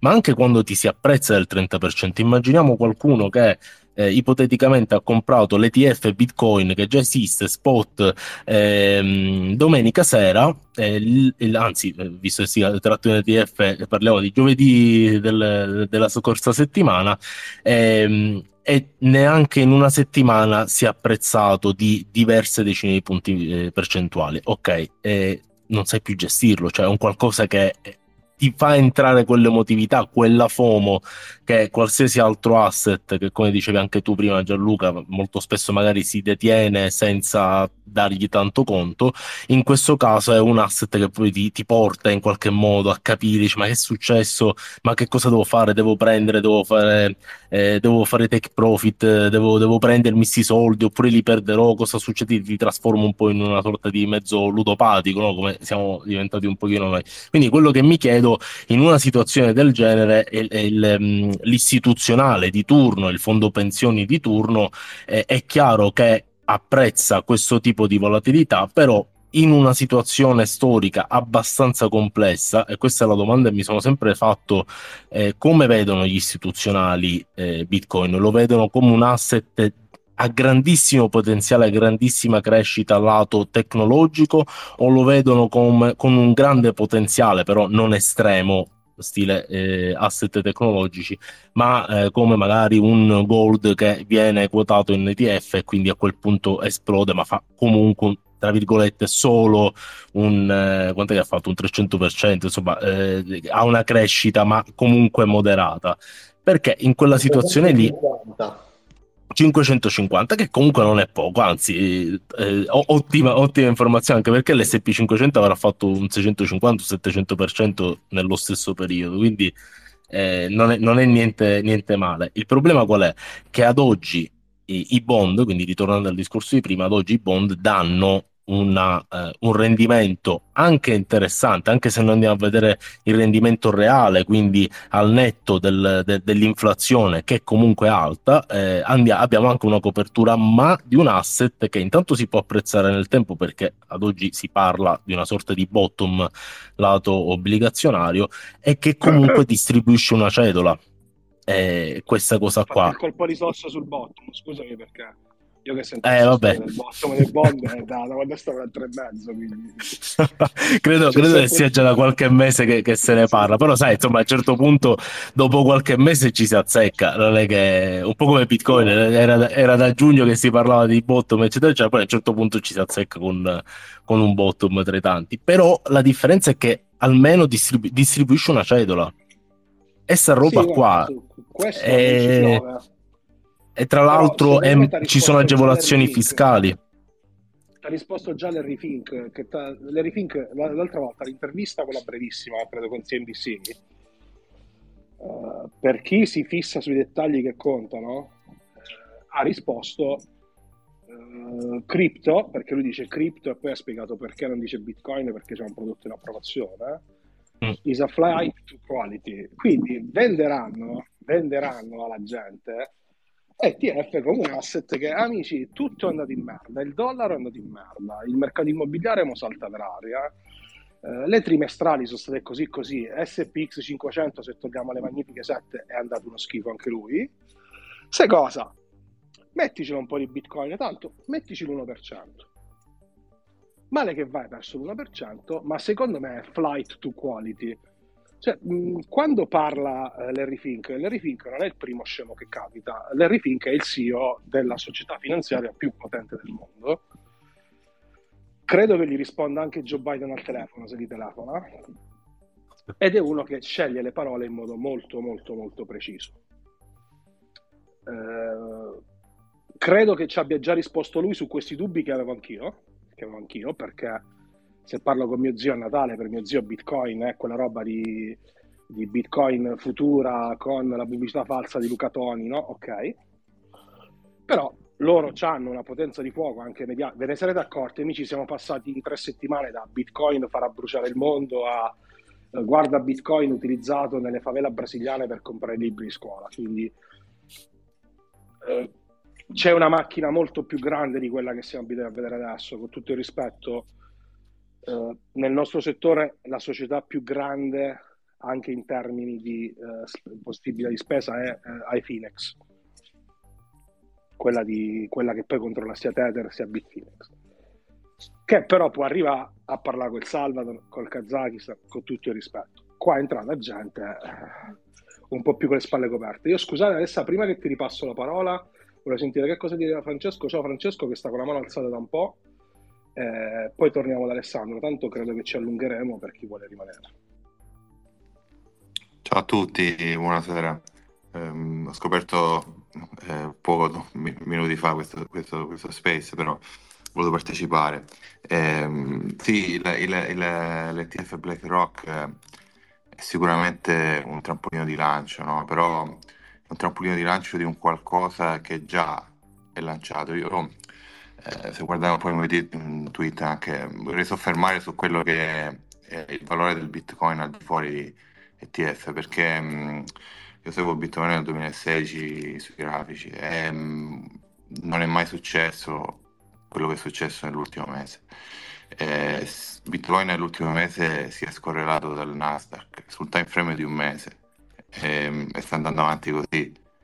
Eh, questa è una cosa che non è mai successa e ci fa riflettere, quindi io credo che l'E T F sia mh, non la causa ma un, un accompagnarsi, quasi un, una conseguenza, no, di quello che è il suo valore in questo momento. Questo, mh, questo disaccoppiamento è mh, qualcosa eh, di veramente nuovo, che però eh, ci, ci porterà a, a, a poter dire in breve tempo, ne sono abbastanza sicuro, Bitcoin sta diventando digitale, eh, sempre sempre di più. Eh, quando vedo parlare Larry Fink eh, mi ricorda un po' Michael Saylor eh, all'inizio. Eh, eh, Scusa se rido, ma la scena è bellissima, eh. Scusami, ma ti volevo dire che mi hai dato una, un'immagine in testa che adesso non mi toglierò mai più, scusami. Ora comincia a pubblicare le cringiate su, su X, su Bitcoin, Larry Fink. Quale? Quella di Larry Fink che Michael Saylor uh, sì, sì, no, è bellissima, con le aquile, con eh, gli occhi laser, che meraviglia, non vedo l'ora ragazzi, ci aspettano momenti magnifici. No, no, infatti è, è paradossalmente eh, quelli che stanno a, a ascoltare quello che dice Larry Fink, secondo me sono rimasti scioccati. Cioè, io dopo quello che ho detto Flight to Quality, ho cominciato a vedere degli articoli su Yahoo, eccetera, news, di altre ehm, persone influenti della finanza americana che hanno cominciato a ripetere bovinamente quello che diceva lui, perché queste persone sostanzialmente vanno a vedere dove la massa monetaria si sposta. Se dicono se BlackRock sta facendo questa cosa qui, allora c'è, c'è un motivo, dobbiamo anche noi seguire a ruota, secondo il classico schema Ponzi, quello che è la finanza tradizionale. Quindi eh, io non credo mh, che ci siano sell the news quando ah, ci saranno E T F, ma perché semplicemente l'E T F non è altro che l'espressione di quello che già ha un valore sempre sempre più dimostrato già sul mercato, e, e quindi non non, non, non, non, non vedo una grande, secondo me si farà un, un, un ricalcarsi dell'E T F dell'oro e sarà una, una scesa eh, data proprio dal valore intrinseco che ha, che ha l'asset. Ecco, volevo solo dire questo. Scusate ragazzi, ah, mi al volo, vai, ma... Andy, vai, vai. Analizzandosi i grafici appunto proprio per quanto riguarda l'E T F del gold, eh, il primo E T F che è stato lanciato fu il Gold Bullion Securities, che ehm, risale al marzo del duemilatré, che venne lanciato sulla borsa australiana. Ora, guardando il grafico, ehm, nel duemiladue ebbe una bella bull run il gold, ma prima dell'E T F fece un più venti per cento, appena lanciato l'E T F si rimangiò tutto, eh, dumpando di un diciotto per cento, per cui la possibilità secondo me ci, ci sta. Poi eh, n- non abbiamo la sfera di cristallo, quindi non lo sappiamo, però riguardando l'E T F sul gold, eh, il sell the news a quanto, è, a quanto pare c'è stato. Sì, ma siamo... Posso rispondere? Scusa, Fra... Fa rispondere Francesco, poi parla Alessandro, scusatemi. Sì, sì, sì, scusate, vai. Sì, è che siamo... Può succedere, comunque, meno, più venti o meno venti, non, non ci spaventa, ma eh, siamo in un momento storico particolare. Eh, siamo in un momento dove la, la, la curva del bond è appena uscita dall'inversione, su dieci anni. Eh, quindi potrebbero, io per la finanza tradizionale non sono tanto per la qualunque, secondo me ci sono dei rischi mh, molto seri, eh, perché andate a vedere un, un tweet che ho ritweetato di Jurian di, di Fidelity, l'analista principale di Fidelity America, eh, sembra che poche settimane fa eh, le aste dei treasury sui dieci anni americane stavano per andare deserte. Quindi eh, sono segnali allarmanti, direi, dal punto di vista finanza tradizionale.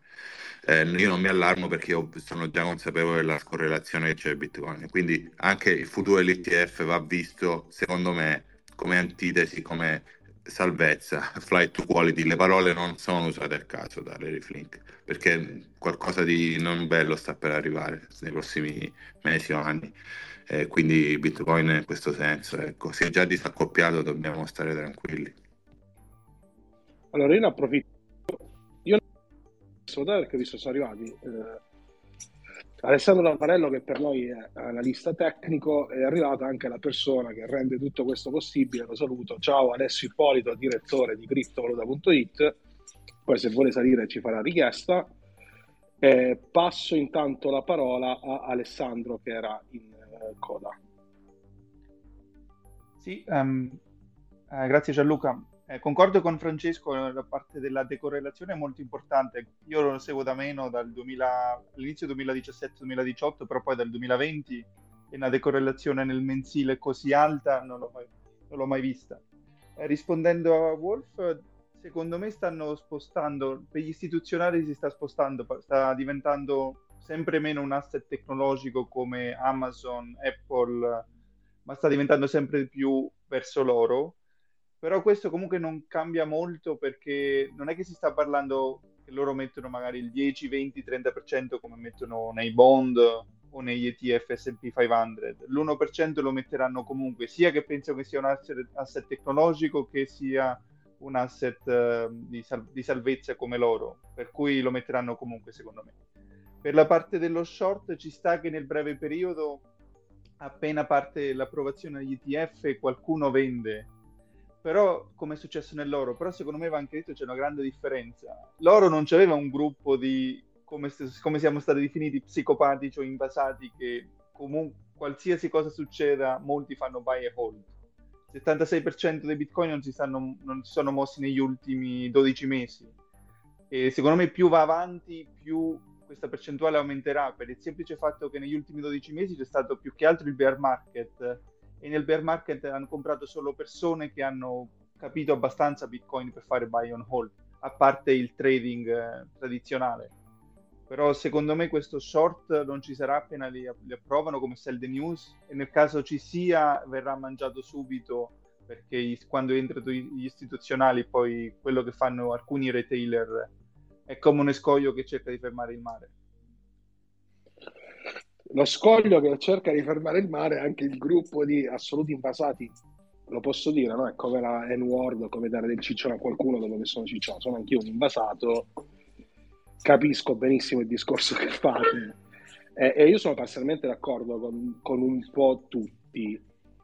La situazione economica è quella che è, rimane il fatto che scordatevi che arrivi il family office di, dei fratelli Koch e dica no guardate adesso allochiamo il venti per cento su Bitcoin, è una cosa che non succederà subito, vediamo che cosa succede. Eh, sicuramente cambia lo scenario, come abbiamo detto all'inizio, il fatto che ci siano gli E T F sono prodotti che piacciono per tutta una serie di motivi, eh, per qualcuno c'erano addirittura ostacoli legali a esporsi verso Bitcoin, ma pensate anche ai fondi sovrani, amici, un fondo sovrano come Temasek, che è il fondo sovrano di Singapore, cioè non stiamo parlando di persone così, è entrato in F T X perché è un fondo sovrano che ha enormi possibilità di eh, movimento, ma non tutti sono così, quindi il quadro certamente cambierà. Io... This space was downloaded via spaces down dot com. Visit to download your spaces today. Vedo Wolf che ha abbassato la mano, Irinel che ce l'ha alzata da, da, da un po', eh, quindi passerei la parola a Irinel, vediamo che cosa ci vuole chiedere. Grazie di essere con noi innanzitutto. Grazie, grazie Gianluca, bellissimo, bellissimo space, come al solito ritwittato e ricondiviso. Io volevo fare una domanda, tanto comunque vedo che siete tutti molto preparati, a Francesco, perché mi ha lasciato un po', Francesco Madonna, mi ha lasciato con, con l'amaro in bocca, Ciccio, perché ha detto qualcosa di non bello sta per arrivare, ma soprattutto inerente alla parte economica, ad esempio anche, oltre che i mercati finanziari, anche il settore immobiliare e quant'altro, oppure anche dal, dal punto di vista geopolitico, no? Mi ha incuriosito questa cosa, questa cosa qui, ecco.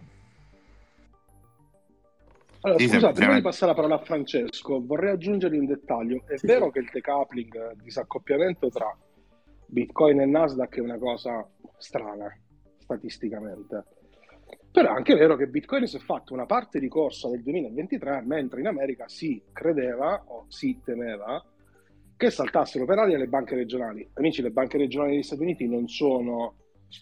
il Banco di Basciano in Italia, eh, sono una struttura abbastanza capillare, eh, date certe regole contro la concentrazione degli istituti bancari negli Stati Uniti hanno anche una certa dimensione, perché um, non si poss- le banche grosse non si possono allargare più di tanto, a meno di accordi specifici. In quel caso Bitcoin, soprattutto quando saltò Silicon Valley Bank e poi saltarono a ruota altre due banche definite banche cripto, però Bitcoin si comportò benissimo in un momento di grande difficoltà per tutti gli altri mercati di rischio. Ecco, volevo solo aggiungere questo dettaglio e poi anch'io sono curioso di sentire che cosa ha da dire a Francesco. Sì, allora, ehm, sì, sì, ci sono. Ehm, beh, ci sono tanti segnali. Eh, c'è... Storicamente, non appena la bond yield curve finiva l'inversione, da sempre, negli ultimi quaranta anni partiva la recessione. Poi abbiamo il fatto che la cosa più allarmante è che stavano per andare eh, vuoti, lo trovate nel tweet di Julian Timmer eh, di Fidelity, le aste titoli di Stato, e abbiamo il disaccoppiamento tra Bitcoin e Nasdaq. E l'oro però è rimasto accoppiato con l'oro, perché Bitcoin è salito in coppia con l'oro, quindi abbiamo un disaccoppiamento tra la finanza tradizionale e gli asset fisici. Questa cosa qui, a mio avviso, vuol dire una sola cosa, vuol dire short dollar. Um, credo che ci sarà forse un po' di pain, ma mh, continueranno a, a stampare, cioè faranno come il duemilaventi, non lasceranno che mh, ci sarà, secondo me, una qualcosa, però non sarà così, così grave, eh, nel senso, sarà grave poi in termini di inflazione, lo pagheremo, lo pagheremo tutto e riparte un'altra andata, però ehm, verrà sanata da, da, da, da, da, dalla stampa della moneta.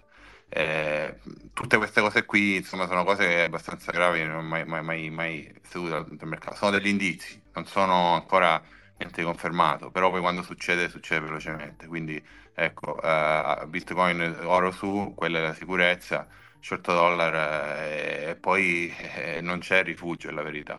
Cioè non c'è rifugio, quindi quando eh, va giù, tu sacchi tap e eh, eh, cercare di, di poi tenere e fidarti le cose. Tutto questo va di pari passo con la teoria anche di Russell, eh, dell'economista, che è quella appunto che, che ci sarà una, una, una deflazione adesso e, e poi eh, siccome la deflazione è malvista da, da, dal governo, insomma è contraria, allora ci sarà una, un, un quantitative easing eh, comunque nei, nei prossimi mesi è imminente, perché l'inflazione sta scendendo, ma sarà un'illusione, e poi loro mh, quando vedono la deflazione si mettono paura e ricominciano a stampare. Questa è un po' la mia teoria, e quindi questo farà da cuscinetto comunque a, a quel qualcosa di brutto che, che, che se succederà non sarà poi così brutale per adesso.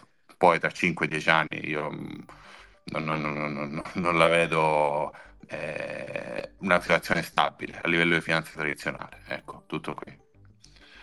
Io vi faccio un'anticipazione, eh, secondo me, dalle parole di Larry Fink, quel flight to safety, safety, anzi to quality, scusatemi, poi comporta tutta un'altra serie di cose che secondo me ci descrivono quale sarà la strategia di BlackRock per piazzare questo E T F. Eh, di anticipo, poi tra qualche mese ci risentiremo e vedremo se avevo ragione, che la questione ventuno milioni e politica monetaria prevedibile la leggerete ovunque, la inizierete a leggere eh, sugli articoli di Forbes, sugli articoli di Bloomberg, sugli articoli di Financial Times. Questa storia, che per adesso era un mantra di quattro sfigati come noi, diventerà il mantra di chi vorrà vendere l'E T F Bitcoin perché ci guadagna, non perché ritengo che si sia immediatamente arruolato nell'esercito di noi invasati. E eh, fondamentalmente la sentirete parecchio, anche per le ragioni che ha detto Francesco, perché eh, l'incertezza, verrà venduta la paura e verrà venduto anche questo E T F probabilmente eh, a un pubblico di selezionati come antiteto a questa paura, dicendo: guardate, l'emissione è tot, non c'è Powell che si riunisce con altri undici e decide quanti bitcoin devono circolare, stai qua, ti stai un po' tranquillo con un po' di alternativa oro, guarda come si è comportato durante i primi problemi e si andrà avanti così. C'era, non mi ricordo l'ordine, c'era credo Wolf o Alessandro, non lo so, risolvete tra di voi perché... Ah, prima Wolf e poi Alessandro. Ok, allora vai Wolf. No, allora io ehm, volevo un attimo riprendere quello che è stato detto fino ad ora. Intanto quello... Eh, questo, questo discorso del, della narrativa eh, che verrà utilizzata da BlackRock, sono pienamente d'accordo.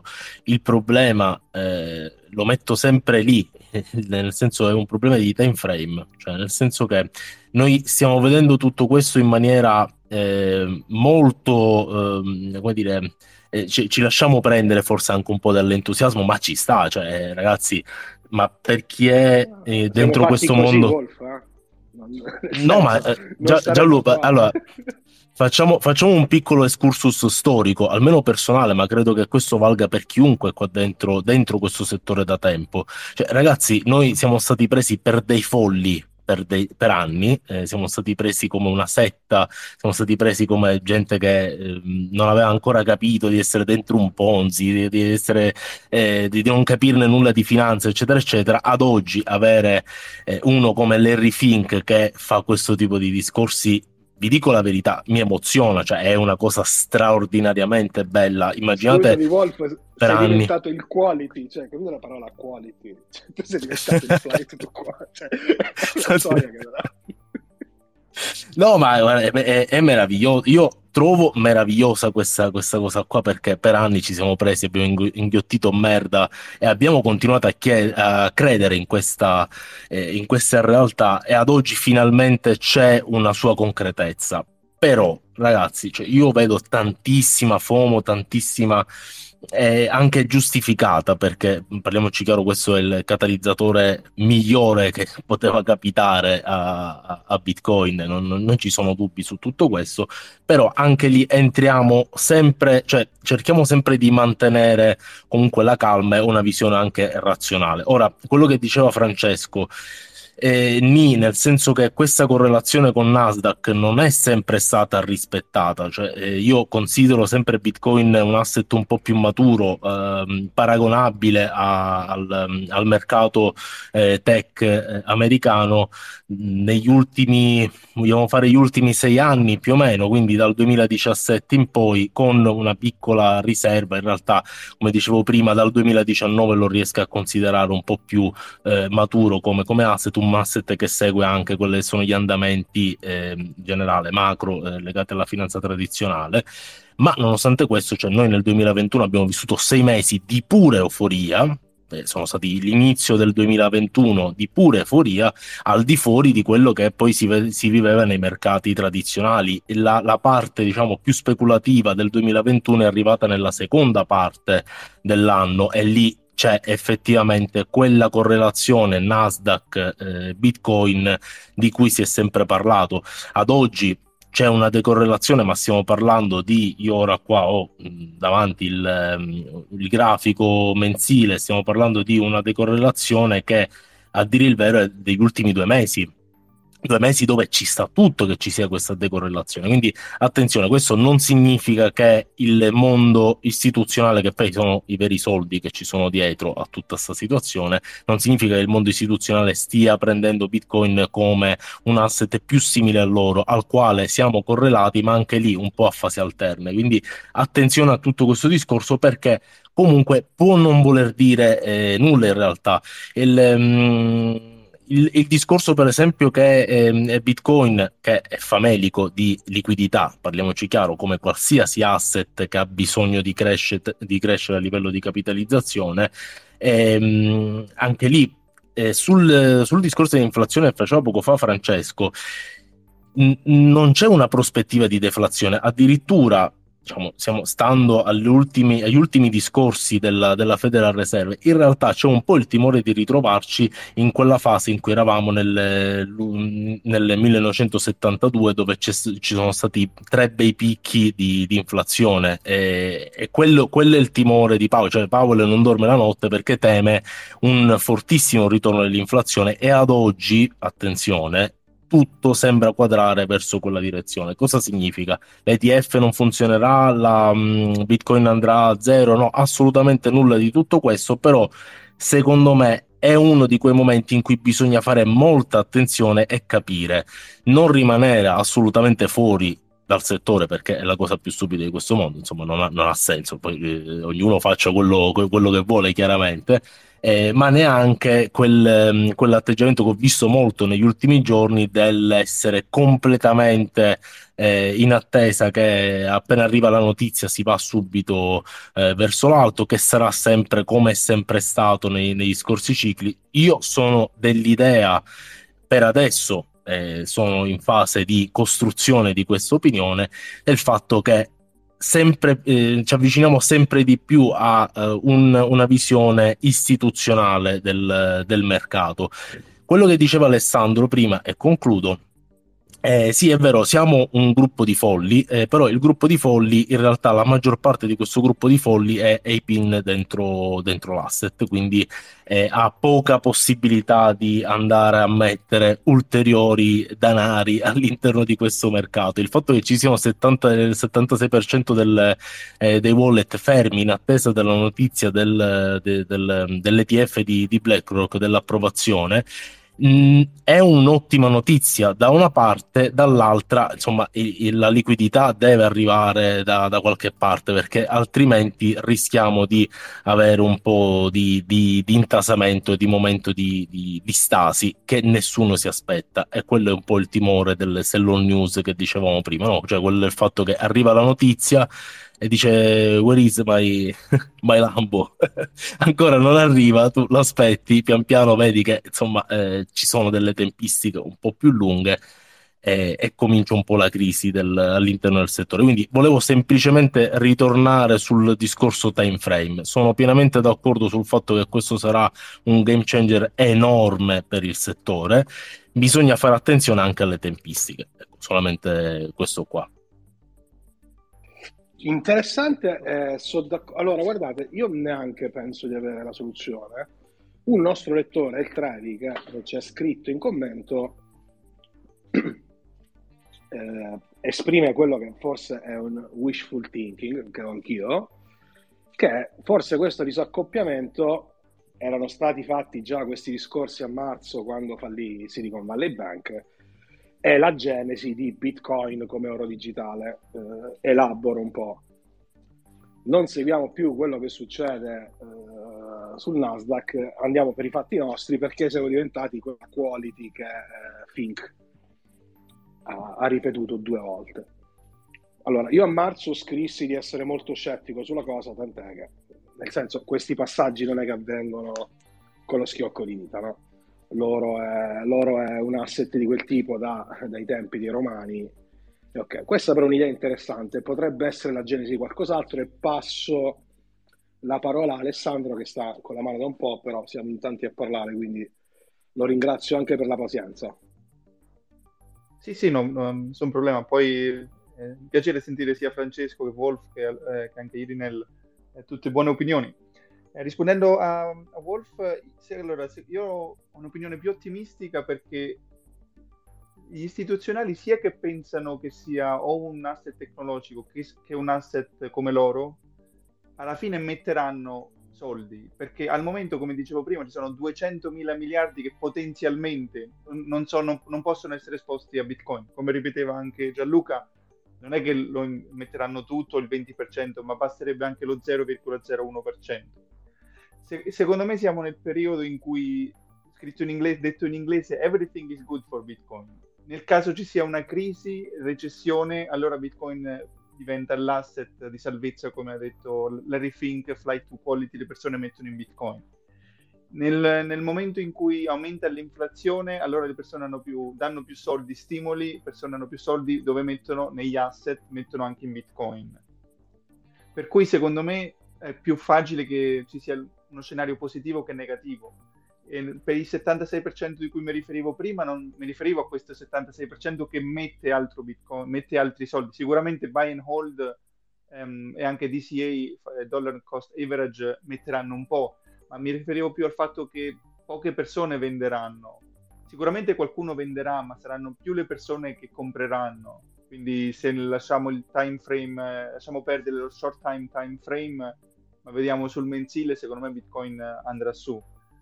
Eh, ultima cosa sulla situazione macro, io sono abbastanza convinto, seguo molto anche la situazione macro, soprattutto la, eh, Lawrence Leppard, Greg Foss, James Lavish, um, Jerry um, Croesus, che sarebbe Jesse qualcosa, sono tutte persone che sono, hanno lavorato, hanno master o M B A a Stanford, hanno lavorato anni e anni nel mondo della finanza tradizionale, sono tra i pochissimi che dalla finanza tradizionale sono diventati bitcoiners, e loro sono tutti d'accordo che lo, sta- lo mercato americano, lo Stato americano stamperà soldi, non perché vuole, vuole stampare soldi, ma perché è l'unico modo per poter, per poter tenere in piedi il sistema.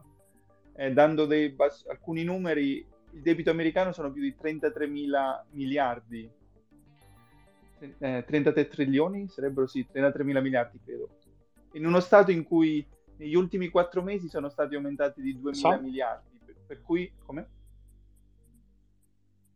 C'è Luca? Mi sentite? Sì, sì, sì, sì. sì, sì. Okay. Perfettamente. Eh, dicevo, eh, sono trenta, eh, diciamo, parliamo in trilioni, trentatré virgola sei trilioni. Ehm, le spese sono sei virgola uno milioni, mentre le revenue sono quattro virgola quattro milioni. Per cui c'è, cioè, il debito che aumenta, le spese sono più grandi dei profitti, e nei prossimi tre anni il quarantacinque per cento di questi interessi dovrà essere rinegoziato agli attuali tassi.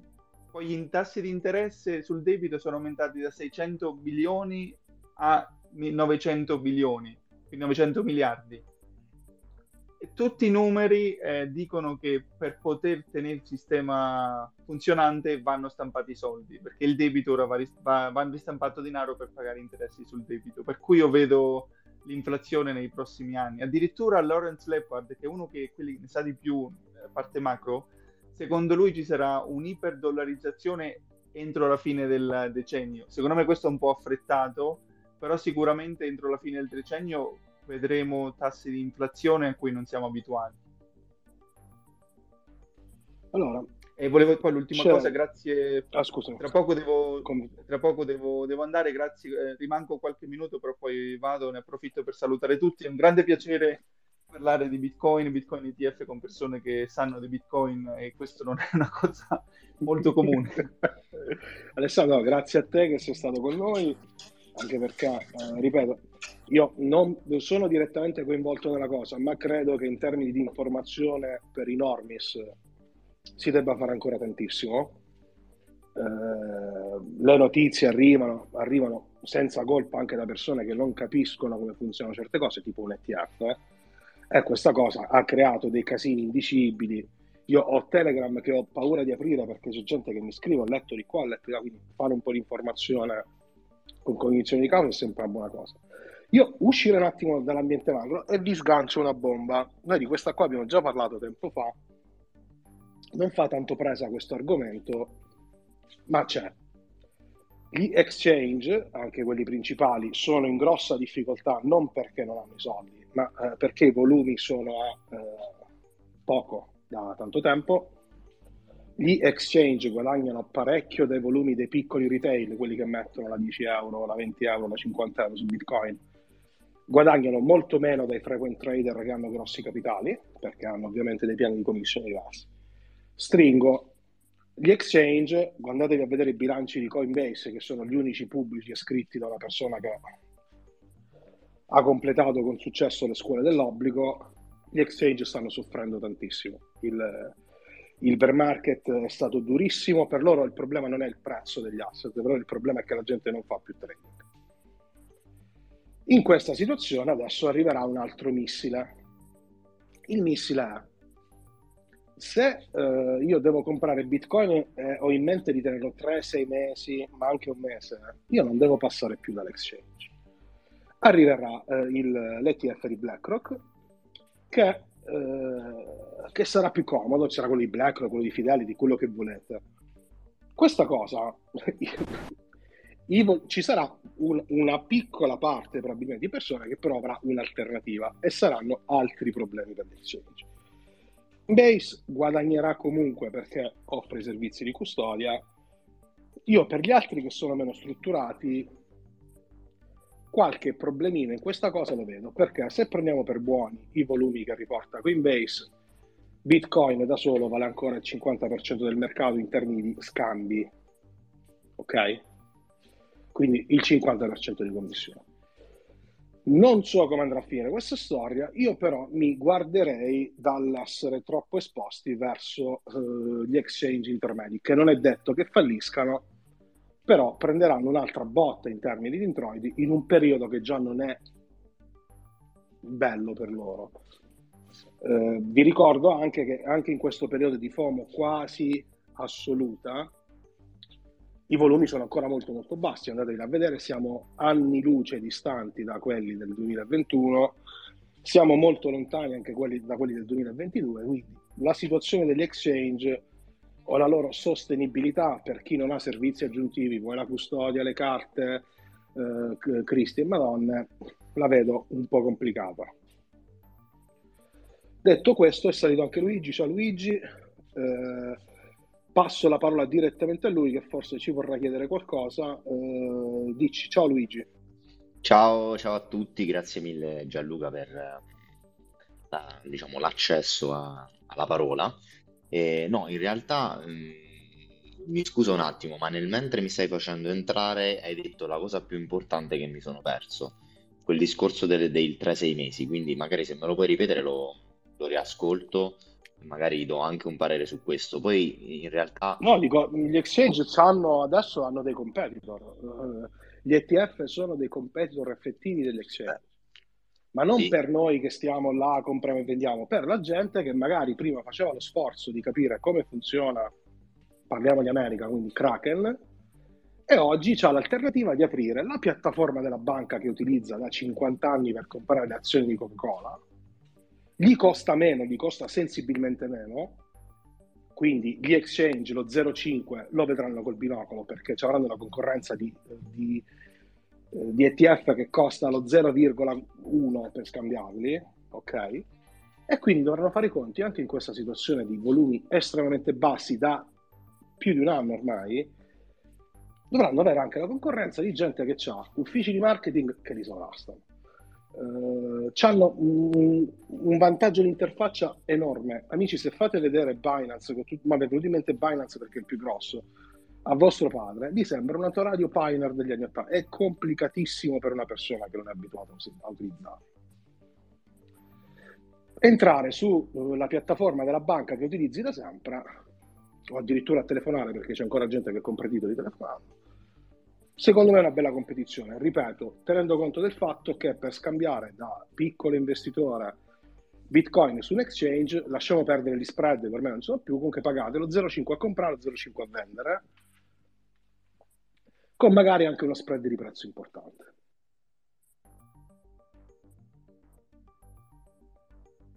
Scusate, prendo, ne approfitto per prendere parola a questo punto, eh, sottoscrivendo secondo me ciò che ha anticipato Gianluca, ehm, è un bel problema, nel senso che è una, una bella preoccupazione questa poi alla fine per quanto riguarda gli, gli exchange. Eh, secondo me non è nemmeno tanto un discorso di grandezza del, del business. È normale che magari una società quotata come Coinbase, che tra l'altro sarà eh, strumento di gestione e di custodia di eh, entità, Eh, grandi che già conosciamo e che ovviamente andranno poi a, ad emettere l'E T F spot, quindi quest'altro prodotto finanziario, sotto quel punto di vista secondo me Coinbase se la passerà eh, diciamo abbastanza bene anche in termini di revenue, a mio avviso. Poi non sapremo, non, sa, non sappiamo gli accordi, ma a mio avviso sarà un grosso revenue stream per, per quel tipo di business. Dall'altra parte eh, se ci dovessimo in un qualche modo soffermare sul semplice prodotto trading sono, sono effettivamente dolori. Ecco perché secondo me ehm, gli exchange dovrebbero iniziare a lavorare a eh, dei servizi, come già fanno tra l'altro, che sono magari secondari o dei corollari, dove però potrebbero altrettanto avere dei problemi. Banalmente io andrei ad analizzare magari uno staking o un earnings, no? eh, che viene fatto all'interno di queste piattaforme, a parte il fatto che Eh, se poi arrivano i tecnici, magari una figura come la mia eh, dice subito tirate assolutamente fuori eh, dagli exchange eh, magari dei, dei fondi in cripto, soprattutto Bitcoin, perché non è il caso di fare dell'earnings o dello staking direttamente da queste piattaforme. Però dall'altra parte un servizio del genere potrebbe anche avere dei problemi a livello normativo. Consideriamo che comunque a livello eh, europeo Eh, la normativa c'è, eh, vediamo anche come andrà a normare questo, questo aspetto che sicuramente verrà toccato. E poi sì, scusami, essere... ti aggiungo un dettaglio mentre parli eh, sul fatto che do- dopo il bordello che è successo nel duemilaventuno, i prodotti di earning che altro non sono, state prestando soldi alla piattaforma dietro interessi, siano regolamentati all'osso. Eh, comunque ve- guardate, S E C ha fatto causa a Kraken per lo staking eh? ed era uno staking sì, vero sì, appunto. Punto. Quindi anche tutta questa marmaglia di prodotti intorno, io non so quanto ci potranno fare affidamento. Kraken è uscito dallo staking di Ethereum negli Stati Uniti, eh? cioè non lo fa più, non lo offre più come servizio, quindi eh. era una fonte di revenue abbastanza importante. Coinbase su una trimestrale su S D C guadagna il duecento milioni, sono soldi, come si dice a Roma. Assolutamente sì, e bisognerebbe vedere adesso quali sono questi servizi secondari che potrebbero portare ovviamente gli exchange magari a, ad avere un altro, un'altra tipologia di introito, eh, come potrebbe essere banalmente la, un servizio di payment gateway. Eh, non faccio ovviamente nessun tipo di riferimento diretto, però eh, magari questo potrebbe essere una tipologia di revenue stream o una tipologia di integrazione che potrebbe portare della linfa eh, ad una piattaforma centralizzata, se iniziasse ad offrire un servizio del genere.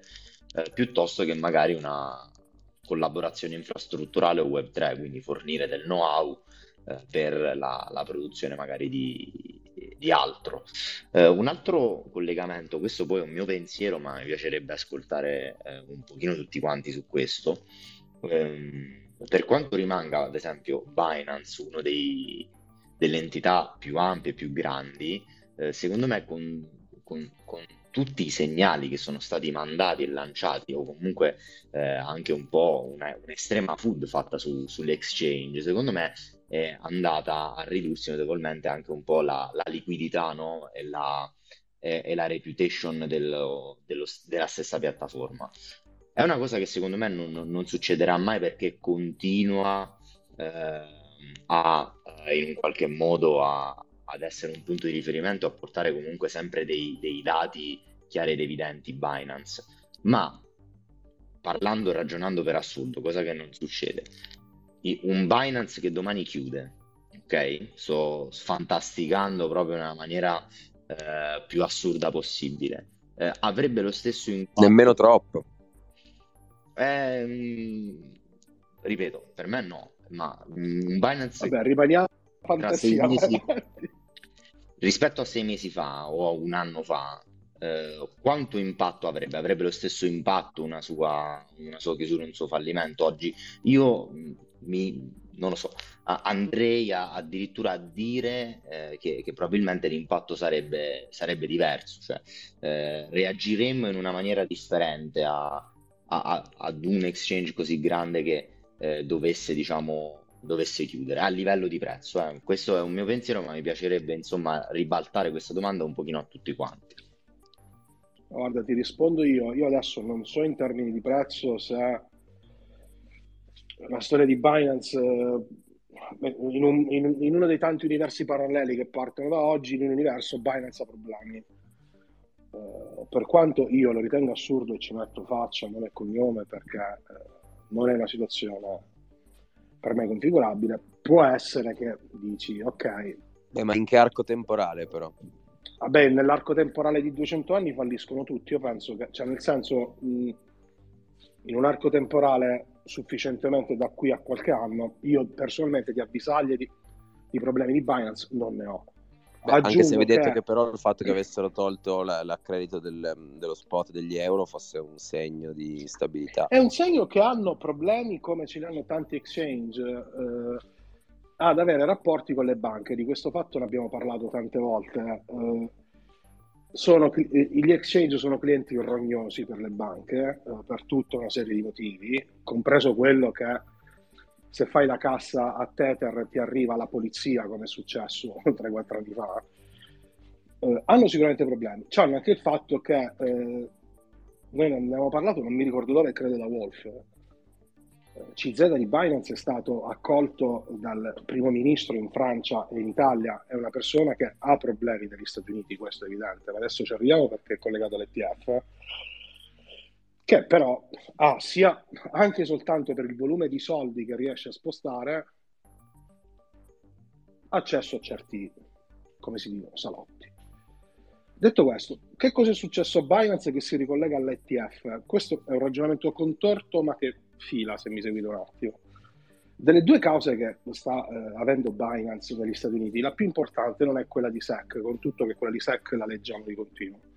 L'importante è l'altra, gliel'ha fatta C F T C, che è l'ente che si occupa del mercato dei, dei derivati e delle commodities negli Stati Uniti. La causa di C F T C, eh, se ve l'andate a leggere, ci stanno tanto in incartamenti, è assurda. Perché?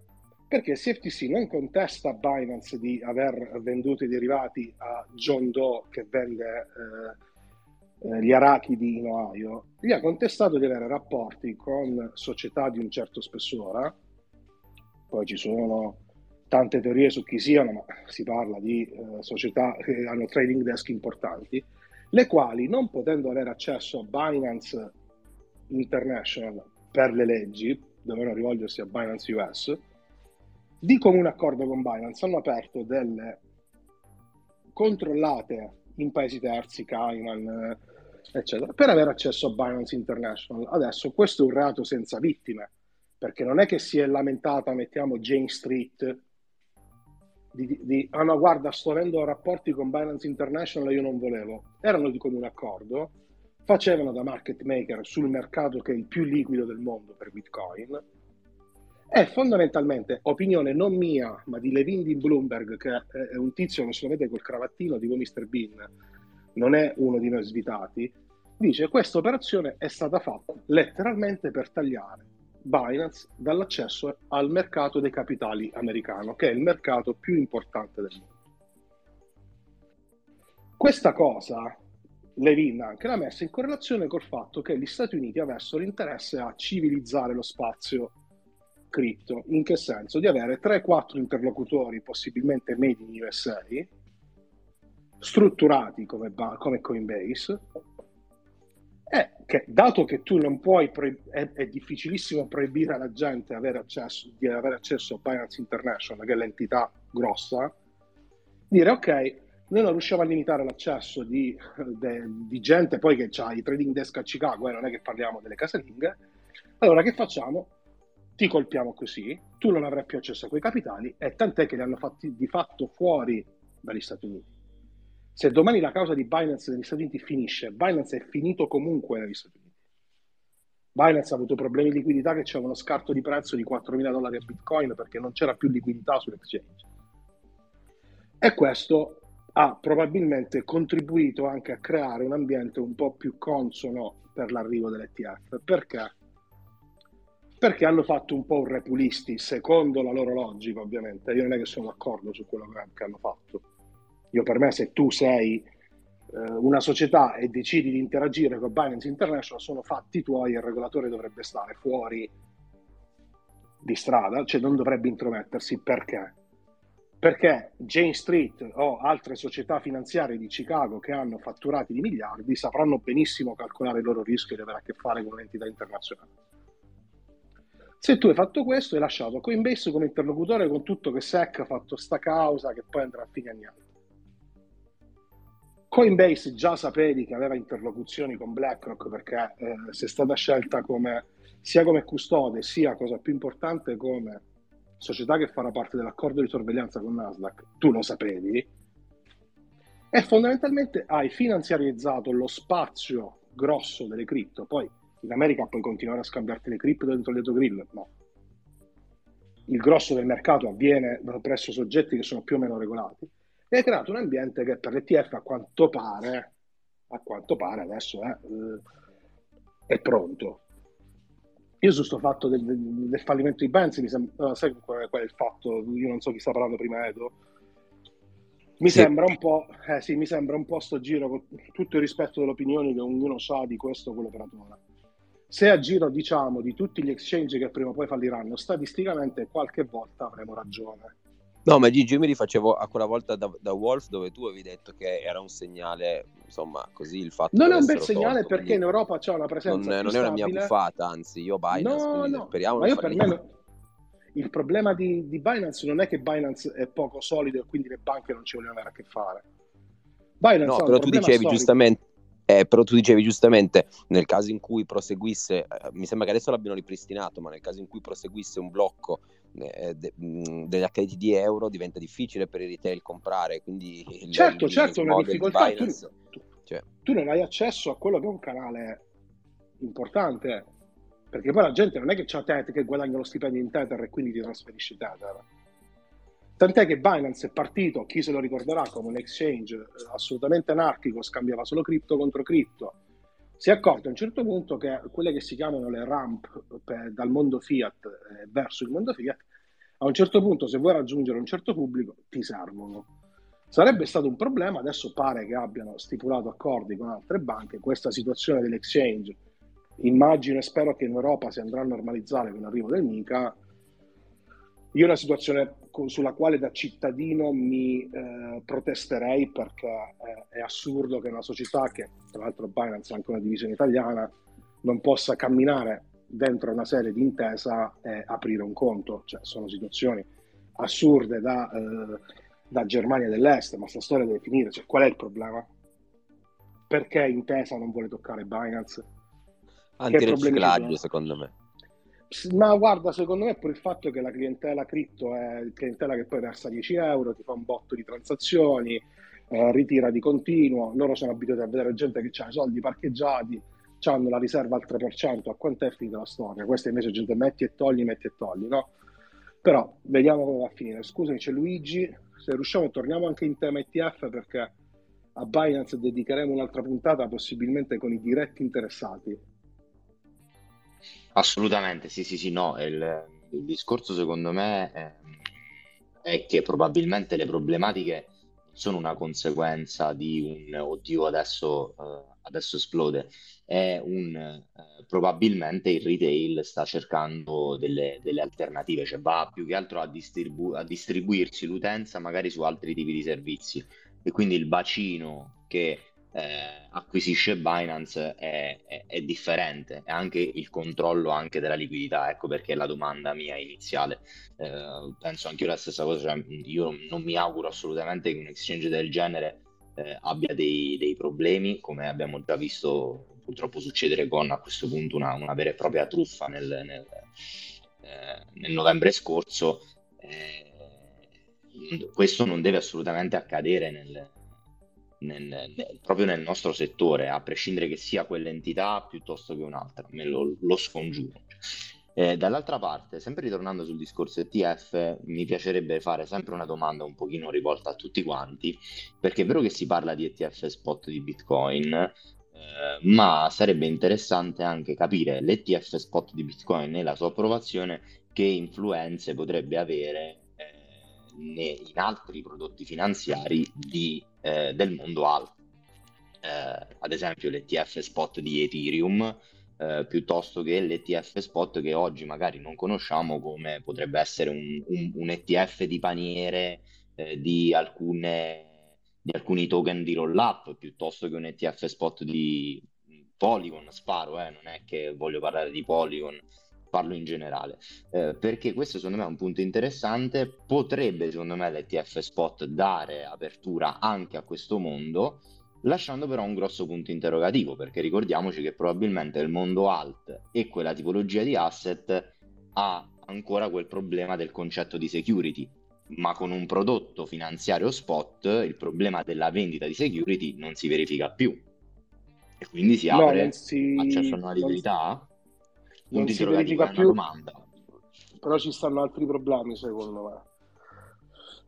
Eh, sugli altri siamo nella fantascienza, perché sono token che nella stragrande maggioranza sono in larga parte nelle casse delle fondazioni, nelle casse di chi ha investito all'inizio, eh, qualcuno ancora investing, ancora non è stato emesso, non si capisce come è stato emesso, non si capisce se le regole di emissione possono essere cambiate. Vedendo quanto tempo ci hanno messo ad approvare quello di Bitcoin, se lo approveranno, eh, perché ad oggi ancora non è stato approvato, eh, io, me sembra un percorso abbastanza lungo. Sul fatto di Ethereum pesa il fatto che S E C ha fatto capire già due, tre, quattro, cinque volte di eh, non aver individuato la casella giusta per il funzionamento di Ethereum adesso che è in proof of stake. Uh, sono d'accordo che l'E T F come contenitore annullerebbe la questione, almeno sopra, però questo è il discorso sul sottostante, lo fanno. Eh, Gary Gensler, che poi non parla mai a nome suo, parla a nome dell'agenzia, ha detto che sta roba che tu parcheggi dei token e poi ti, ti tornano indietro dei soldi, eh, si deve guardare un attimo. Kraken non ha combattuto in tribunale, quindi la storia non l'abbiamo ancora scavata, lo farà Coinbase, vediamo, non lo so. Sicuramente dopo quello Bitcoin si comincerà a parlare di quello di Ethereum, sarà un prodotto poi interessante, perché teoricamente potrebbe anche staccare una cedola, non lo so. Io, per me stiamo in altissimo mare, perché perché sono oggettivamente, tolto Bitcoin, sono tutte situazioni molto particolari. Eh, voglio togliere dal resto della, del mercato Ethereum, che c'ha una situazione anche lì diversa dagli altri, però anche lì alla fondazione c'ha un tot di Bitcoin, ogni tanto li liquida, eh, li liquida secondo quali logiche, che tipo di impatto c'ha sul mercato potenzialmente il gestore. È una situazione un po' complicata, perché se stiamo parlando di commodity, le commodity non funzionano così, cioè non esiste uno che ha il trenta per cento dell'oro in cassa. Poi si complica, la storia si complicherebbe, aggiungo un altro dettaglio che forse vi sfugge. Eh, quando hai un impatto sul mercato del genere, il prodotto è quotato, anche un derivato, quando poi tu fai casino o secondo loro stai manipolando il mercato, arrivano, eh? È successo sull'argento, eh, poi vi, vi lascio il link, eh, poi la fondazione che si alza di venerdì e vende ventimila Ethereum, non so come va a finire. La situazione è molto più complicata. eh, Bitcoin c'ha questa immacolata concezione, e sto fatto che fondamentalmente è un pezzo di codice che sta là e lo possono vedere tutti, non c'è la fondazione, non c'è teoricamente nessuno che decide, che lo rendono certamente più, più appetibile.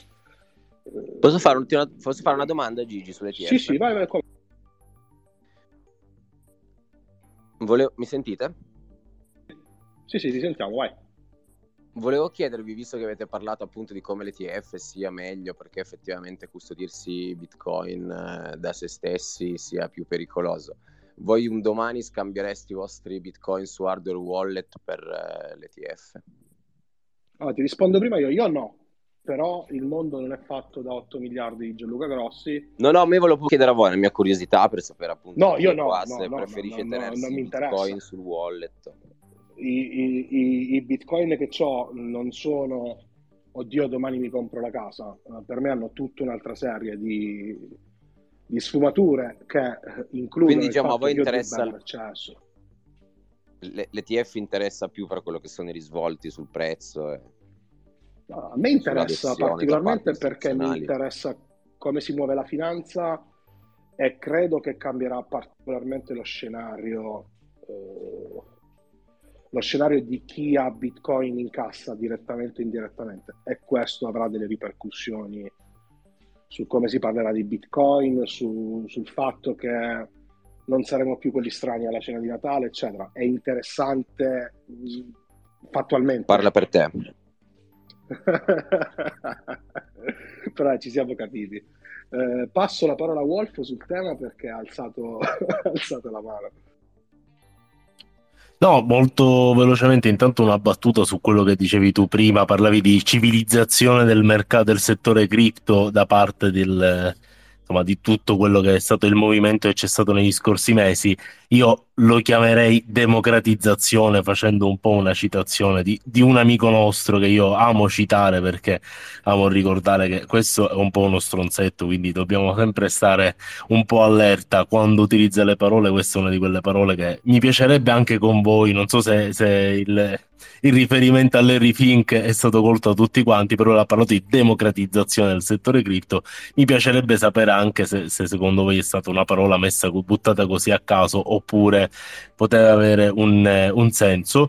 Sul discorso che diceva Edoardo, allora guarda, il, um, ovviamente cioè io non ho, non ho Bitcoin, ho tutto quanto nel lago, però nel momento in cui mi dovesse capitare di parlare con eh, mia mamma, facevo l'esempio di prima di mia mamma, ma anche mio zio è uno abbastanza preso dalla situazione, molto eh, io non so voi ragazzi, ma cioè, qua da noi cioè, veramente la gente si eccita quando sente parlare di questa storia, che è molto, molto narrativa, molto interessante, molto bella, molto rivoluzionaria. Ecco, è chiaro che se io a mia mamma devo dire mamma fatti un pack su Bitcoin, non le posso dire eh, fai una cosa, scaricati Relay, poi fai un bonifico a una roba in Svizzera e poi vedi che fra un paio di giorni ti arrivano i soldi sul wallet, cioè eh, capisci che di per sé è un qualcosa che già è poco concreto, la, la questione dell'asset, l'E T F eccetera, poi una cosa del genere viene difficile. Quindi mi piace tantissimo, e come dicevo prima, e l'ha ripetuto anche adesso Gianluca, mi piace tantissimo vedere che c'è tutta una fetta di mondo che io ho sempre apprezzato, ho sempre osservato, che finalmente dà ragione a quello che io, ci sono stati momenti, ragazzi, ho avuto anche delle crisi un po' mistiche eh, per quanto riguarda l- quello che, l- che era la mia ideologia dietro, dietro Bitcoin. No, mi sono messo mille volte in dubbio perché avevo tutto il mondo contro, come tutti noi, eh, e finalmente vedere que- che si concretizza l- questo, tutto quello che sono state le mie idee, ma in un mondo molto più eh, importante, pesante a livello mediatico, cioè sicuramente è un qualcosa di straordinario e aiuta molto di più a quello che eh, abbiamo sempre definito come orange peeling. È più facile portare qualcuno a comprarsi l'E T F su Bitcoin e poi dirgli: papà, tu lo sai che questa roba che tu c'hai lì in realtà non è proprio tua, perché non provi a, a utilizzarlo? Un po' come quelli che sono entrati in questo mondo con i toro. Ecco, diciamo, questa era solamente una mia eh, parentesi. Un po' come le sigarette e l'eroina, no? Ti ricordi? Che fa, ah, ti fa le canne. Esatto. L'E T F sarà la, la marijuana. Gigi. Di... sì, scusate. C'è, eh. Gigi, c'è una domanda provocatoria da parte di Harvey, che però è timido, allora la fa fare a me. E lui dice, vai. Ma l'E T F nel momento in cui Bitcoin fosse messo, diciamo, illegale e o sequestrato come l'oro per la patria nei tempi di Mussolini, com- come, come fai con l'E T F? Diventa meno, meno sicuro di, det- di detenerlo tu? Ah, questo non ci piove, ma io penso che sia meno sicuro, cioè se sei in grado, amici, è un trade-off, poi passo la parola a Andy e Luigi, tutti quanti abbiamo questo trade-off, eh, quantità di sbattimento, quantità di sicurezza che voglio, eh, cioè, è, è, è un discorso complesso. Io nelle...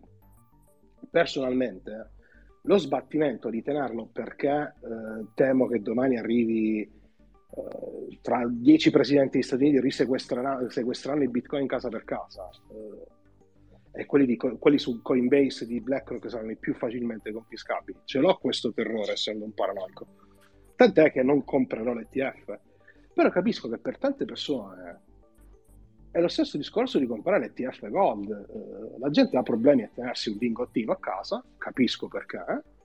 E si compra. Cioè, il fatto è che le persone hanno delle aspettative e delle, e delle necessità diverse, quindi io rispondo in un modo, ma io sono anche uno che formatta il computer tutti i lunedì perché. Quindi cioè, ci sta gente diversa. Ogni lunedì? Eh, sì, c'ho sto vizio, mi alzo lunedì alle cinque, formatto il portatile e poi... Dio mio. Io non ho mai fatto la formattazione, non so come si fa. No. Grande. Passo, no, io lo capisco. Passo... Io ho questa malattia. Una volta al mese minimo lo devo formattare il Mac, non lo so perché. Eh, capito? No, ma sto quindi, cioè, nel senso, io non mi ritengo, ma nessuno è normale, è l'uomo mediano, no? Quindi ognuno fa le sue considerazioni. Qualcuno vuole proteggersi e ritiene che la crisi economica sia più probabile di passano casa per casa a sequestrare l'oro, qualcuno no, il mondo è bello perché vario, qualcuno rimarrà di sasso, qualcuno si perderà le chiavi, qualcuno invece eh, perderà i propri bitcoin. Scusate, passo la parola a Andy, poi Luigi. Io credo che ci fosse comunque prima Luigi, quindi vai. In realtà mi, mi taccio perché ho visto che c'era Francesco che ha più volte alzato la mano, poi l'ha riabbassata, quindi se c'è, diciamo che per ordine c'è prima lui. Vai Francesco. Sì, allora, no, volevo dire su... le differenze anche con l'oro, no? È, è chiaro che ci possa istituzionalizzazione, istituzionalizzazione del Bitcoin per, per l'adozione, questa è sempre stata la mia visione. Sono contento che sta andando così, siamo nella fase iniziale della riserva di valore e, e ci sta. E, però mh, non è che dobbiamo pensare che poi il protocollo Bitcoin che è stato costruito sulla base delle chiavi private peer-to-peer eh, andrà perso. Secondo me, infatti, come diceva Wolf, sono d'accordo con lui, eh, questa cosa verrà scoperta da, da, da, da chi comprerà l'E T F, ma perché a differenza dell'oro che alla fine è una pietra, qui è, ma è un il, problema il Bitcoin mio, perché è... io non sento Francesco. No, mi, mi senti? Mi senti? Noi ti sentiamo, sì sì. È un problema tuo, Irinel, vai a letto. Eh, il, il, il, il protocollo Bitcoin è costruito, è costruito così, sulla base delle chiavi private, quindi è molto facile, come abbiamo iniziato noi tutti quanti dall'exchange e poi dopo la smetta un pochettino, eh, lo sai che questa funziona così, quindi l'informazione, la viralità dell'informazione del Bitcoin, della sua costruzione, da come è nato, non si potrà nascondere, lo, non, non si può passare inosservata, direi, e, e quindi per me è automatico, quasi, speriamo che lo sia, un passaggio dalla a, alla self-custody dopo qualche anno, dopo un po' di tempo che i vari aderenti al mercato, perché sostanzialmente il grosso limite, forse tutti quanti quelli che hanno l'E T F vorrebbero tenere del loro a casa, eh, però loro è, è confiscabile, c'ha, c'ha dei problemi di trasportabilità e cosa, eh, con dodici parole hai risolto il problema, quindi c'è anche un layer di valore aggiunto anche dopo che la fase E T F sarà completata e Bitcoin sarà un milione di dollari, quindi ehm, sono veramente bullish, sono sempre stato a sette anni, sono contento di come sta andando l'adozione, deve essere così, eh, bisogna avere pazienza, ma mh, siamo veramente messi bene, ecco. Io passerei, cioè Luigi con la mano alzata, ma Andy non parla da un po', quindi vedetevela voi. E poi ci avviciniamo alla chiusura, che stiamo online, eh, una trasmissione di Fidel Castro praticamente. Andy, faccio, se, se, se volete vi rubo tre minuti contati, poi vi devo salutare perché anche per me è un po' tardino, quindi poi vi lascio. C'è anche Cobra, eh, tra l'altro, ehm, Edo, guarda, secondo me è indubbio che eh, almeno se la domanda è rivolta personalmente, mh, c'è cosa migliore del, della self-custody, quindi della della modalità di detenzione non custodia, eh, fatta anche con tutti i dovuti ragionamenti. Eh, eh, no, scusa Luigi, esatto, ma tu che sei molto bravo nelle cose tecniche, non pensi che anche per la zia di Wolf, che ne so, un multisig o qualche tipo di, di Guarda, custodia condivisa me, sia se, più secondo me E T F? Sì. Secondo me, eh, se devo essere proprio sincero, eh, sì. Se devo buttare ovviamente il discorso non solo da un punto di vista speculativo, ma devo introdurre a, a, alla persona tutti gli altri aspetti che Bitcoin porta con sé, cioè l'aspetto filosofico, l'aspetto politico, l'aspetto sociale. Se io introduco questi aspetti, oltre che il semplice prezzo che sale, è normale che la soluzione rimane migliore, quella della self-custody. Poi il problema è che purtroppo entriamo in un ambiente estremamente soggettivo, dove purtroppo spiegare un multisig, magari lo faccio io, per me ci sono delle nozioni così, eh, diciamo, calcificate nella mia testa, che magari per una persona che ha settanta anni, sessanta anni o che non ha mai avuto a che fare con il computer, trova praticamente fantascientifiche. E, e questa è una realtà che io incontro ancora oggi quando poi vado a fare la formazione. Eh, bisogna poi, eh, il discorso è che dall'altra parte ci deve essere tanta volontà di apprendere, cosa che ad oggi non esiste perché lo, il, l'asset non è endorsato, cioè non è conosciuto come si deve, perché continuano ad uscire gli articoli di merda che inquina, eh, e che da una parte fa schifo, poi da una parte ne parlano bene. Capisci bene che questo crea confusione poi nelle persone che magari non conoscono il, l'asset in sé. Un E T F spot invece di Bitcoin è un enorme vettore conoscitivo, cioè è come se fosse una vetrina. Una vetrina che innanzitutto è un grandissimo strumento che potrebbe utili- essere utilizzato a livello aziendale. Ricordiamoci che anche le aziende investono e che potrebbero per loro necessità magari non buttarsi su un sistema di self-custody piuttosto che un hybrid custodial aziendale, che tra l'altro esiste ed è fantastico come servizio, ma si vogliono buttare su questa tipologia di prodotto e, e gli porta un grosso vantaggio nella gestione e comunque nella posizione, perché potrebbero in un qualche modo creare una sorta di hedging aziendale in questo modo. È vero che non hanno l'asset eh, po- vero e proprio, però è un ottimo vettore. Poi è normale che se si sente parlare di, di, di, di E T F spot Bitcoin al telegiornale, eh, inizia anche a popolarsi Bitcoin stesso, e questo per noi è un vantaggio, soprattutto per me che sono tecnico, perché vado di nuovo da mia zia che mi dice: oh Luigi, ho sentito parlare dell'E T F spot di Bitcoin, ma mi spieghi un pochino meglio di cosa si tratta? È lì che poi io intervengo, ma tutti noi interveniamo dicendo: è vero, c'è l'E T F spot Bitcoin, ma vorresti in un qualche modo entrare in questo mondo? Forse l'E T F spot Bitcoin è una alternativa, ma la cosa migliore sarebbe la self-custody. Ok, c'era Cobra, scusami se penso che avesse finito Luigi. Cobra, dici tutto. Allora, scusate, oggi non volevo intervenire perché già sto sul cazzo a tutti, quindi faccio, faccio una cosa rapida. Poi si è parlato di altri E T F, ho detto vabbè, devo, devo dire le due cose, sennò non sono coerente con me stesso. E, secondo me, eh, ne approfitto per riprendere, sarò rapidissimo, eh, il discorso anche, eh, approfittando del discorso dell'E T F di E T H, no? Che comunque si pensa uscirà anche lui fine duemilaventiquattro più o meno, e secondo me è utile rifletterci perché perché il trade più buono che, di quest'anno, eh, che, che per esempio ho fatto io, hanno fatto in tanti, ma eh, su suggerimento, quindi se bisogna essere umili ogni tanto, ascoltare i suggerimenti, anzi sempre, è, è stato proprio quello di aspetta Eh, Aspetta, suggerimento di chi? Perché messa così sembra che ti telefono con Larry Fink. No, no, dice. no, suggerimento di una persona che ne capisce eh, dieci volte più di me, quindi quando, quando parla mi fido, non faccio nomi. Okay, okay, e okay. Il tra- ah, Andy, esatto. Allora. Il trade dell'anno è stato, ovviamente parlo di trading, eh, quindi non parlo dei B T C che, che uno ha da, da, da anni per la pensione, ma a livello di trading il trade dell'anno è stato qualche mese fa vendere B T C e comprare G B T C, no? Eh, di... Chiaro, sì, sì, sì, sì, sì. E secondo me, poi io personalmente ho già, sono già ritornato in B T C, ma so che molte persone che hanno fatto questa manovra e che sono più brave di me nel trading sono ancora in G B T C, eh, aspettando che si chiuda completamente o quasi lo spread. Però è stato un, è stato un trade veramente fantastico perché c'è, c'è molti più B T C di prima. E stessa cosa secondo me non succede con, eh, con E T H, cioè E T H non può avere lo stesso effetto, almeno in fase iniziale, il... l'E T F su E T H, secondo me, proprio perché come prodotto finanziario lascia il tempo che trova, secondo me, rispetto all'E T F su B T C. Perché, prima cosa, eh, il discorso dello staking, cioè adesso c'è uno sconto, per esempio, l'E T F sul, sul prezzo dell'area di Ethereum, se non sbaglio, del venti per cento, correggetemi se sbaglio, se qualcuno segue.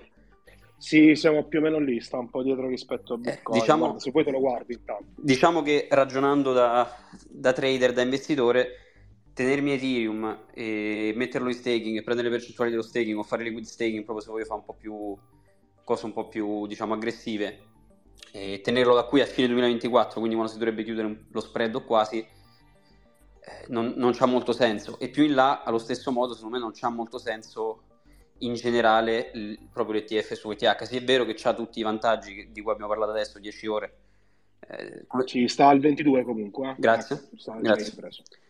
Come prodotto finanziario per, per, per tutti, però secondo me lascia il tempo che trova. C'è un prodotto che di per sé non, non c'ha senso di stare in un E T F, secondo me. Poi magari sbaglio, cioè c'ha, c'ha senso magari di stare in un paniere, in un E T F a paniere, però eh, secondo me nel mondo delle cripto personalmente non vedo adesso altri asset a parte B T C che abbiano il senso di stare in un E T F se non il, come si dice, il venderlo, no? Perché poi alla fine i soldi sull'E T F li fai vendendolo, non avendo tanta gente che ci investe.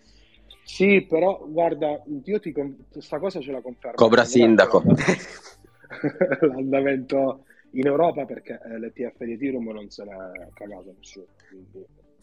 Sì, sì, ma tra la gente normale Ethereum c'ha la, questa cosa che sarebbe la versione adolescenziale di Bitcoin, cioè il, il discorso è quello, no? Sì, sì, cioè, sì. Lasciamo perdere che noi sappiamo le differenze, però prendi una persona per strada che ha sentito tutte e due le parole e ti dirà che Ethereum... C'è questo fatto dell'oro e dell'argento, no? Che sì, ma anche... Io sono d'accordissimo con te. Anche, anche, anche andando su questa narrativa qua, no? Secondo me, da ignorante, che poi a me, sai che quando arriva il promotore finanziario proprio mi è, o mi cascano i capelli o mi è la cagarella, sono quelle le due cose che succedono solitamente. Cioè, quando ti si presenta a casa il promotore finanziario, cioè, com, com, secondo me non riesci neanche a vendertelo l'E T F di E T H, perché che ti dice? Eh, l'argento digitale, cioè... Poi basta che uno va su Google... vedi che comunque non c'entra niente, che è un asset comunque tu puoi mettere in staking, che c'ha altre funzioni eccetera, e non, cioè, secondo me perde proprio il senso dell'E T F. Poi se, se loro riescono a venderlo, bravi loro, però adesso ecco, io da degenerato che, che quando vedo uno spread o qualcosa che depegga in generale, se so che c'è eh, più del cinquanta per cento di possibilità che ripeghi, ci vado a, a tuffo carpiato, eh, l'E T F su E T H manco, manco al quaranta per cento di sconto sinceramente lo prenderei, poi magari sbaglio. Però è interessante sicuramente allora, come si evolve la cosa, eh, perché secondo me ci sono tante altre coin che, che, che se ne dica, eh, non token ma coin, che, che, che, che se ne dica, secondo me sarebbero, poi lasciando, tralasciando il fatto che a uno possono piacere o no, può dire che merda o no, eh, secondo me a livello proprio di prodotto finanziario sono perfette per un E T F, come si era detto prima, non mi ricordo chi, anche, anche a livello di paniere.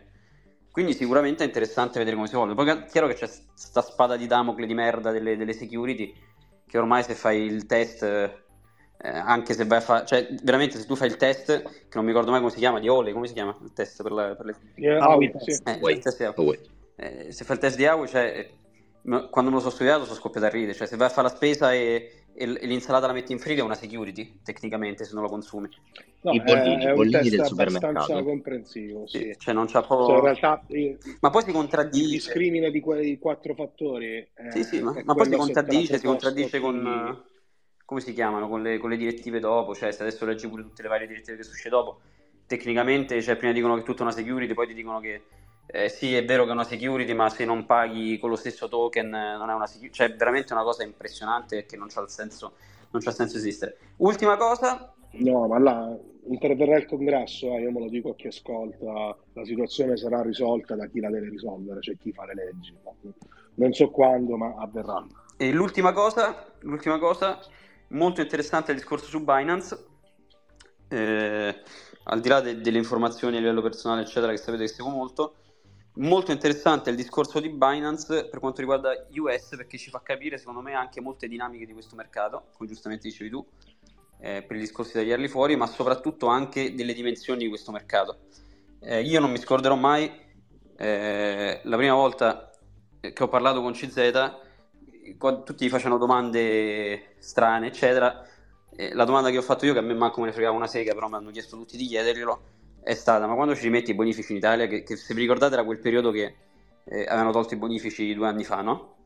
I SEPA. Sì. C'era solo lo Swift all'epoca, bei ricordi, non si potevano fare le, maglie, le maialate con lo Swift, e, e praticamente, cioè, lui manco lo sapeva che c'era che, che avevano tolto i bonifici in Italia, no? Perché era un mercato, l'Italia veramente ah, che, che, non, che non guardava neanche, come con le carte, cioè delle carte non gli ha mai fregato una, niente a nessuno in Binance. E il mercato U S uno si aspetta che un mercato enorme, ma come dicevi giustamente tu, c'è stato uno spread di quattromila dollari sul su B T C perché non c'era liquidità, ma la liquidità che c'era prima, se voi vedete l'outflow, è veramente imbarazzante. Cioè Binance comunque in U S c'era perché doveva esserci, ma, ma c'era una fetta del mercato sì, ma, eh, era una roba tipo, n- non la prendete come un'offesa come crypto, cioè come crypto punto com, in che senso? C'era eh sì, perché il c'era retail perché non serviva. Gli poteva dire sì, doveva stare là. No, c'era perché il retail non gli poteva dire: guarda, prenditi la residenza alle Cayman e vieni sull'International, no? Sì, e, sì. E non è fattibile. Quindi ci devi stare, hai dovuto fare sta, sta divisione per far vedere che ci stai, e fino a là. Sì, tra l'altro ha lavorato grosso sempre che... in perdita. Se voi guardate i bilanci, Binance U S ha lavorato sempre e solo in perdita, cioè non ha mai neanche sì, realizzato. Ma di Binance l'entità è la International Stop. Sì, sì, sì, chiaro. Però ci fa, ci fa capire appunto il discorso che facevi tu, Eh, di quanto in realtà sia un attacco più politico volto a bloccare certi canali, perché a Binance poi in sé per sé ne frega un cazzo che, che, non, che non ci sia più Binance U S, cioè non è quello il terreno su cui... No, è, è diverso, eh. È tagliare accesso ai mar- dai market maker americani. Esatto. Sì. Amici, per quanto vi, vi potete far prendere dai B R I C S, i B R O C S, lo Yuan, eccetera, se sei fuori dal mercato dei capitali americano, arrivi a un certo punto che incontri il collo di bottiglia perché ti servono capitali, ok?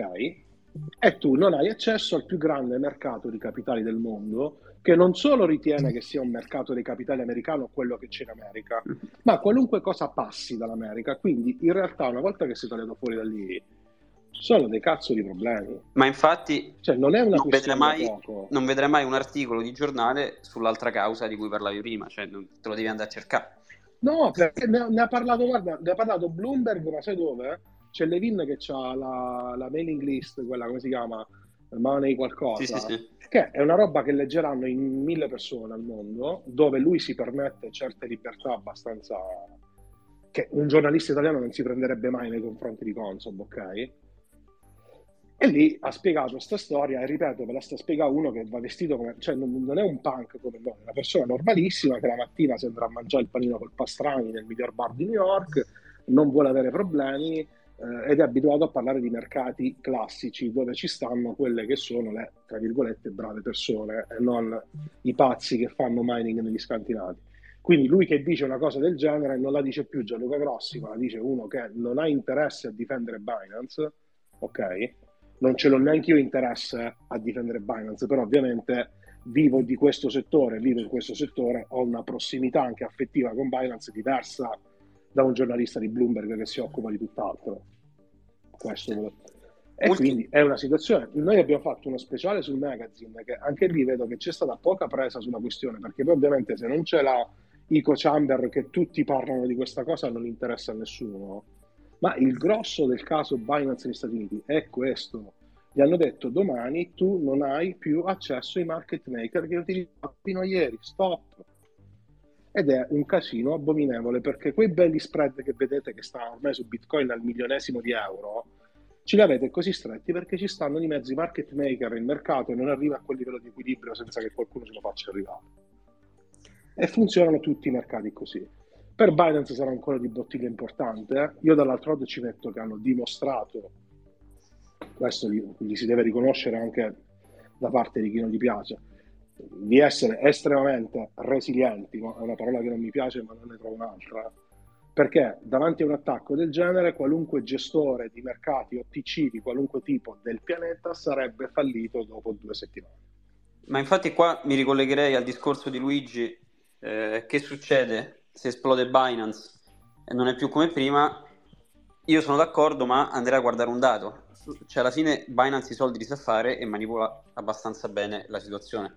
Guardiamo il pump che c'è stato adesso di B T C, guardatevi quanti scambi ci sono stati con quella nuova stable che non si sa manco che, che esista a fare, cioè eh, ah, su, su quella, guarda, io ci vorrei fare una puntata perché la situazione è abbastanza particolare. C'è stato un market making imbarazzante, eh? imbarazzante, cioè parliamo sì, sì, di, no, sta, se non sbaglio, centoventi volte il volume che c'è stato su Uniswap eh, Ethereum B T C, che, che è quello di riferimento solitamente. No, no, ma amici, eh, ripeto, i mercati poi li organizza chi li sa organizzare. Il mercato delle cripto è stato, ed è tuttora, un mercato liberissimo per chi vuole organizzare mercati. Cioè domani, se volete, vi alzate l'exchange eh, alle Seychelles comprando una licenza. Ah, fai un white label, diecimila euro e c'è l'exchange. Eh. Eh, cap- ma, pur- ma mettiamo a caso che sei un pazzo totale e dici: ok, guarda, secondo me ho le capacità di gestire un mercato del genere, con una frequenza del genere e con volumi del genere. Lo potete fare, tra virgolette, tutti. Non è come aprire una borsa valori. Se loro hanno quella posizione, qualcosa nella loro vita evidentemente l'hanno saputo fare. Uh, io, se dovesse sparire in uno dei tanti universi paralleli un player del genere, mi preoccuperei, perché va via un player che probabilmente è stato tra i più efficienti della storia di questo mercato. Sì, alla fine volenti o nolenti, cioè, dove vai? Punti... Cioè, io, se... no, no. Cioè, boh, io adesso, ora come ora, mi fido solo di... Eh, cioè, se devo mettere i soldi da qualche parte su un checks, proprio perché sennò mi, è... mi sento male, perché non ce li metterei mai, cioè o li metto su Binance o li metto su BitFinex, non è che uso altri... altri exchange. No, ma guarda, ma io penso che sia molto solido anche il Kraken. La Kraken non so che volumi riesce a gestire,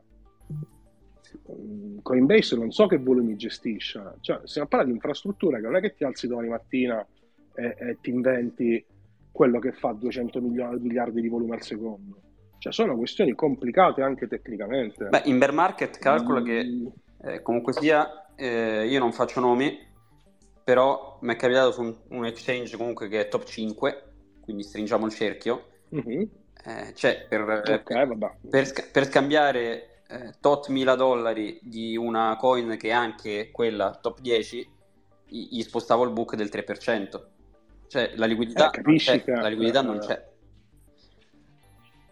La liquidità non c'è, e se vuoi la liquidità di un certo tipo, quando ti chiudono accesso a determinati mercati è un problema. Vediamo come evolve questa situazione. Poi vabbè, scusate, eh, poi su questa cosa magari faremo un altro space. No, grazie. Invece scusate che ho fatto come al solito la lunga supercazzola, ma c'ho la diarrea vocale, quando parto non mi fermo più. Grazie, oh, no, complimenti, grazie, perché stasera veramente è l'unico space in cui non ho trovato un argomento per venire a rompere i coglioni e fare un po' di polemica. Purtroppo, guarda, mi è rimasta qua. Grazie, ciao belli. Grazie. Io è la prima volta che lo facciamo, vedo anche se siamo in tanti. Se qualcuno uh, vuole uh, fare una domanda finale, altrimenti amici ci salutiamo, perché ripeto è stata una trasmissione cubana. Dai, la faccio io quella complottista. Vai, vai Andy. Si parla sempre di manipolazione del prezzo del, del gold per via del paper gold. Ora, pensi che è possibile una manipolazione anche con il paper bitcoin a questo punto?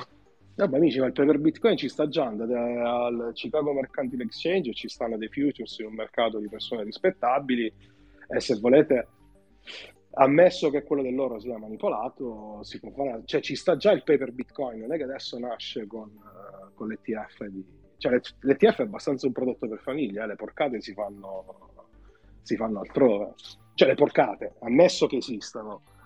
Uh, Cioè, tra l'altro sì, di esatto. questa cosa abbiamo par- parlato un po' poco eh...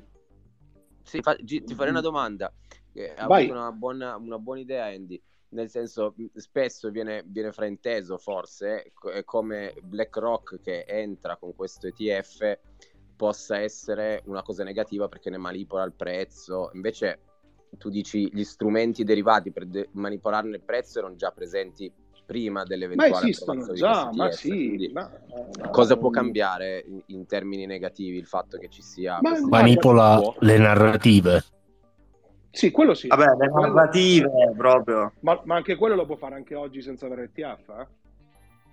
Cioè mh, non è che siccome c'ha l'E T F e c'ha, l'E T F avrà in cassa tanti bitcoin, allora avrà, potrà telefonare a Bloomberg e dirgli scrivere questa stronzata, lo può fare benissimo anche adesso. Riesce Beh, a maggior non... ragione adesso, perché una volta che ce ma, l'ha in pancia, ma il fatto, sai che cosa? Che il... a... adesso l'unico male. interesse che ha BlackRock è che nel deposito del suo E T F ci siano più bitcoin possibili. Del resto non gli interessa più assolutamente nulla, perché BlackRock guadagna una commissione rispetto al monte, al N A V, cioè quindi alla totalità degli asset che ha.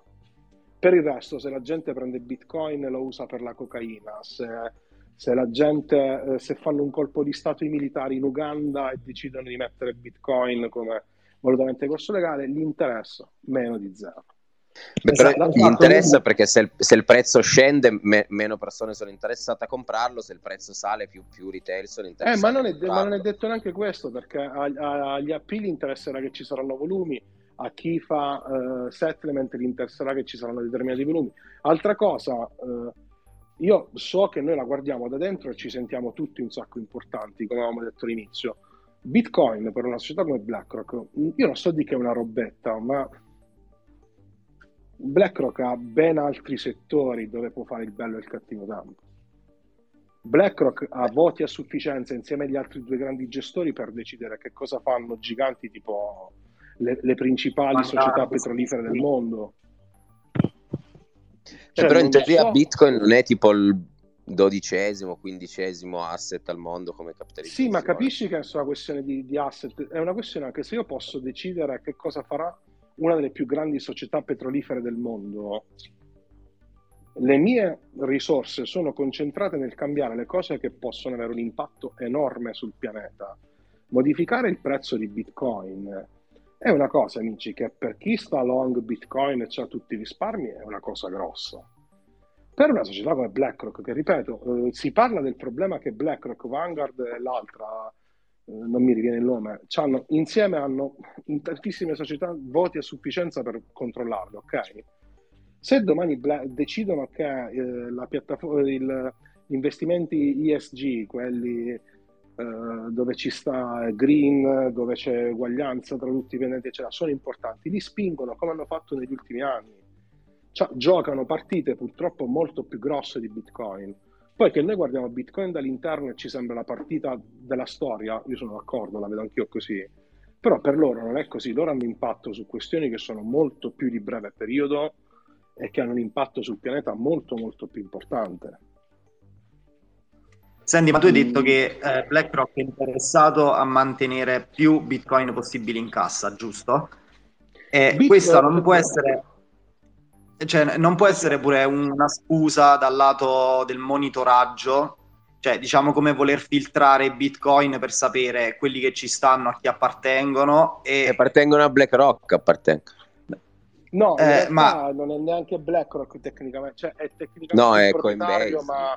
Con condiz- no, no, con condizione, cioè chi no, vabbè, a prescindere di a chi appartengono, perché se loro ce li hanno in cassa, io voglio acquistare la, l'E T F, ovviamente sarà messo a nome mio, per cui Eh, cioè, il, il, il senso è proprio quello, eh, non è che magari è proprio una lotta nel non doverlo più utilizzare, non che in seed, eh, non è poi un rischio questo E T F invece per quanto riguarda l'adozione come mezzo di pagamento?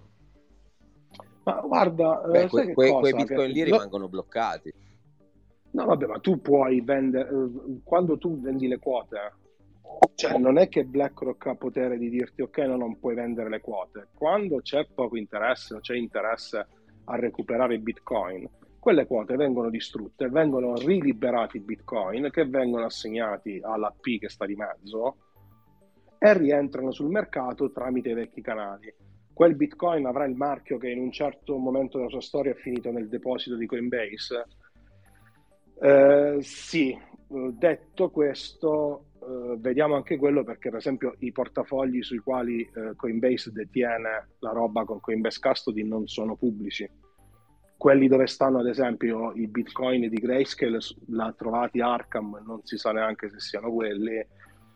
Storia un pochino complicata, eh? Cioè, nel senso, o mi state a dire che uh, il governo federale ha contattato Uh, BlackRock per dirgli metti in piedi tutta sta cosa così la gente si compra un sacco di bitcoin e su un tot di bitcoin sapremo che sono stati in un certo momento nelle mani neanche poi delle persone che hanno comprato la quota, perché tu sei proprietario della quota dell'E T F, non sei proprietario di quel piccolo pezzetto, non c'è un bitcoin che è associato a te, tu hai una quota di un pezzo di carta che vale tot bitcoin, non c'è proprio legame diretto è, con un singolo bitcoin. È un po' come quando li hai sugli exchange, più o meno. Sì, eh, con la differenza che poi quando pre- dagli exchange tu hai il prelievo diretto.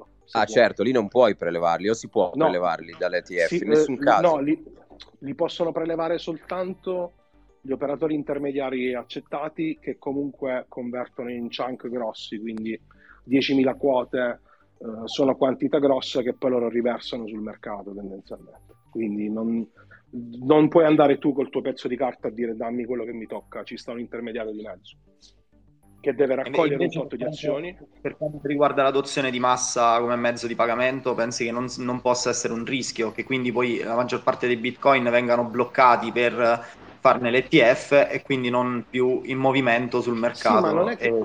cioè, il la maggior parte è... mi sembra, cioè ce ne sono tanti di bitcoin in giro. Cioè, questo problema ve lo dovete porre con Grayscale, che ce n'ha seicentoquarantamila già. Beh, e non sono comunque tanti seicentoquarantamila su ventuno milioni. Eh, sono, comunque eh, ci abbiamo sono... avuto dieci anni. Sono, non, sono ventuno eh, milioni, cioè, non, sono ventuno milioni. Non sono ventuno milioni, poi tra l'altro. Attualmente ne sono diciannove, diciannovemila trecentocinquanta circa, e ne sono molto probabilmente rimasti tredici, dodici di milioni.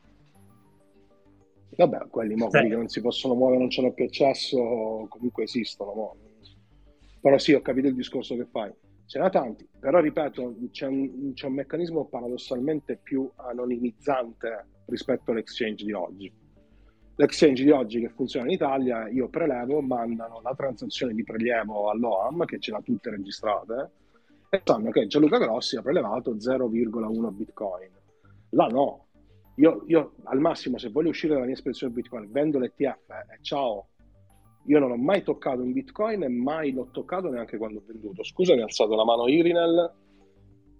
Eccomi, grazie Gianluca. No, io volevo fare una domanda sulla finanza tradizionale più banale, però io non sono tanto esperto a riguardo. Allora, fanno l'E T F di bitcoin, quindi un E T F deve avere un sottostante di bitcoin, ma questi bitcoin, faccio l'esempio dell'E T F di BlackRock, già li ha acquistati oppure li può, in quanto società, ecco, dal punto di vista anche legale, acquistarli solamente nel momento in cui uh, gli danno l'autorizzazione? Ecco, questo qua volevo sapere, cioè il sottostante.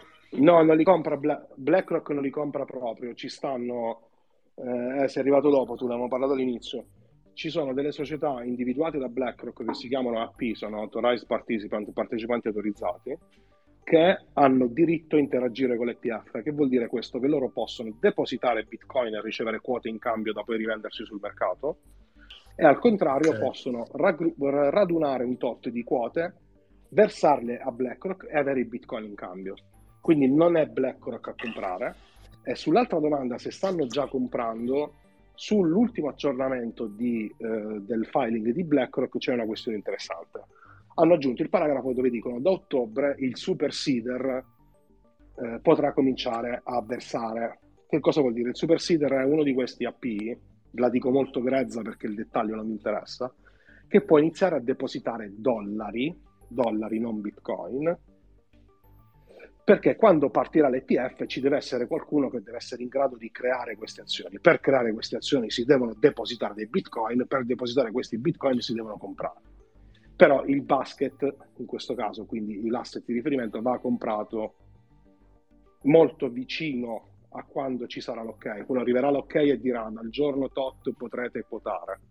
Cioè praticamente eh, questo, questo volevo sapere, infatti, dal punto di vista, perché immagino che BlackRock, essendo una società appunto per cioè è una società appunto per fare questi E T F, oltre all'autorizzazione ci sarà un tempo autorizzato in cui possono, diciamo, acquistarli. Quindi sì sì no non, eh, non è adesso non è adesso tra l'altro BlackRock, BlackRock se compra degli asset è obbligata eh, a delle, degli obblighi di pubblicità, che vuol dire che deve riportare gli acquisti. Può succedere che fa delle cose che non riporta, sì, è successo, avevano dato Uh, avevano fatto degli investimenti non riportati, li hanno sgamati, hanno pagato adesso due miliardi, due milioni e mezzo, tipo, non mi ricordo. Quindi uh, non stanno già comprando, almeno legalmente. Poi se BlackRock vuole prendersi la multa per accumulare bitcoin, cosa che poteva fare già prima, eh? Non si è capito perché la debba fare nascosto, comunque no. E non sarà BlackRock a fare gli acquisti di sì, sì, ho capito, le società autorizzate, ma queste società possono farlo solo nel possono iniziare, come hai detto tu, a depositare sì, dollari, ma possono iniziare a acquistarlo un... nel momento in cui sono autorizzate a farlo, giusto? Esatto, e soprattutto ci sarà un periodo molto stretto a ridosso di quando sarà quotato, perché poi arriverà l'ok da, da S E C, dirà: ok, oggi venerdì vi dico che da martedì prossimo potete scambiare.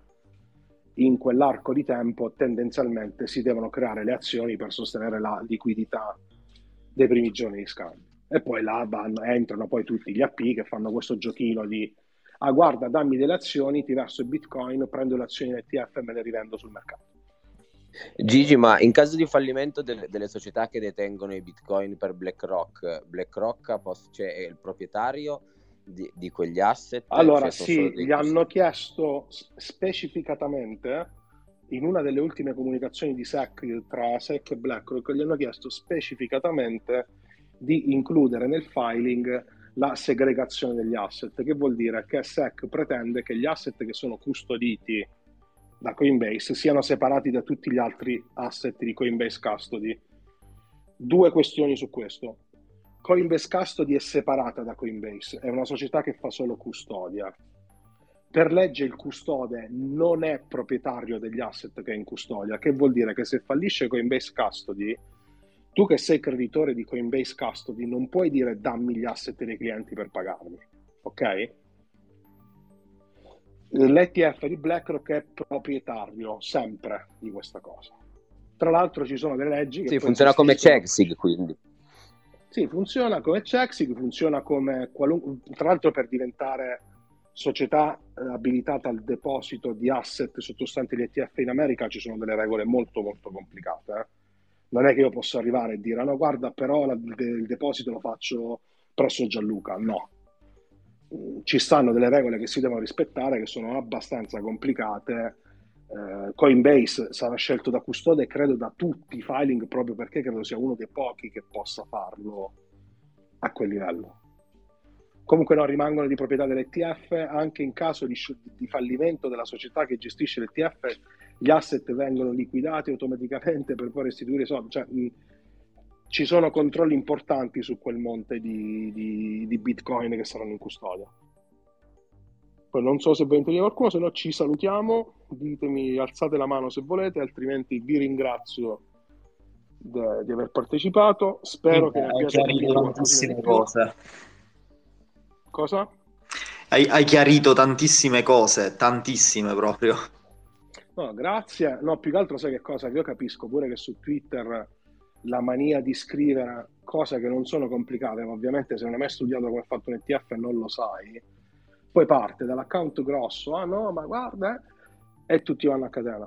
Io non sto dicendo che è la migliore cosa del mondo l'E T F Bitcoin, però si sono dette purtroppo tante fesserie basate sul nulla. Io da Bitcoiner mi preoccuperei di problemi un po' più concreti di eh, ma adesso BlackRock manipola il pezzo, adesso BlackRock non ha... Io ho sentito dire anche, però chi ci dice che ci saranno i bitcoin che dicono che hanno? Amici, i controlli sui depositi delle, delle azioni, de, dei sottostanti di E T F in America sono estremamente rigorosi. Poi possiamo sempre immaginare che ci sia un complotto tra quaranta agenzie governative, tre società di clearing e un gigante come BlackRock per inculare noi bitcoiner. Vi dico, mi piacerebbe essere così importante, ma non lo siamo ancora. Uh, hanno mille altri strumenti per, uh, per truffare, se vogliono. Io vi saluto anche perché mi, sono finite le, mi, mi sta finendo la batteria. Grazie a tutti quelli che hanno partecipato, lo pubblicherò. Grazie a te, Gianlu. Grazie, Gianlu. Lo pubblicheremo. È stato un piacere. Spotify, per chi non volesse seguirlo su... perché poi rimarrà registrato. Grazie a tutti di nuovo. Eh, vedremo Tra l'altro... l'esperienza. Tra l'altro Gianlu, lo, lo space è più amato da Anna, perché mi sono arrivate tipo duemila notifiche di Anna che vabbè, è amica di Cobra è amica di Cobra va bene, grazie ragazzi, grazie mille, fantastica serata. Se ti è piaciuto questo episodio del podcast di Criptovaluta punto it, non dimenticare di seguirci e di lasciare un feedback. Se vuoi continuare a restare informato sul mondo di Bitcoin e cripto, puoi trovarci all'indirizzo w w w punto criptovaluta punto it su Twitter e su Telegram.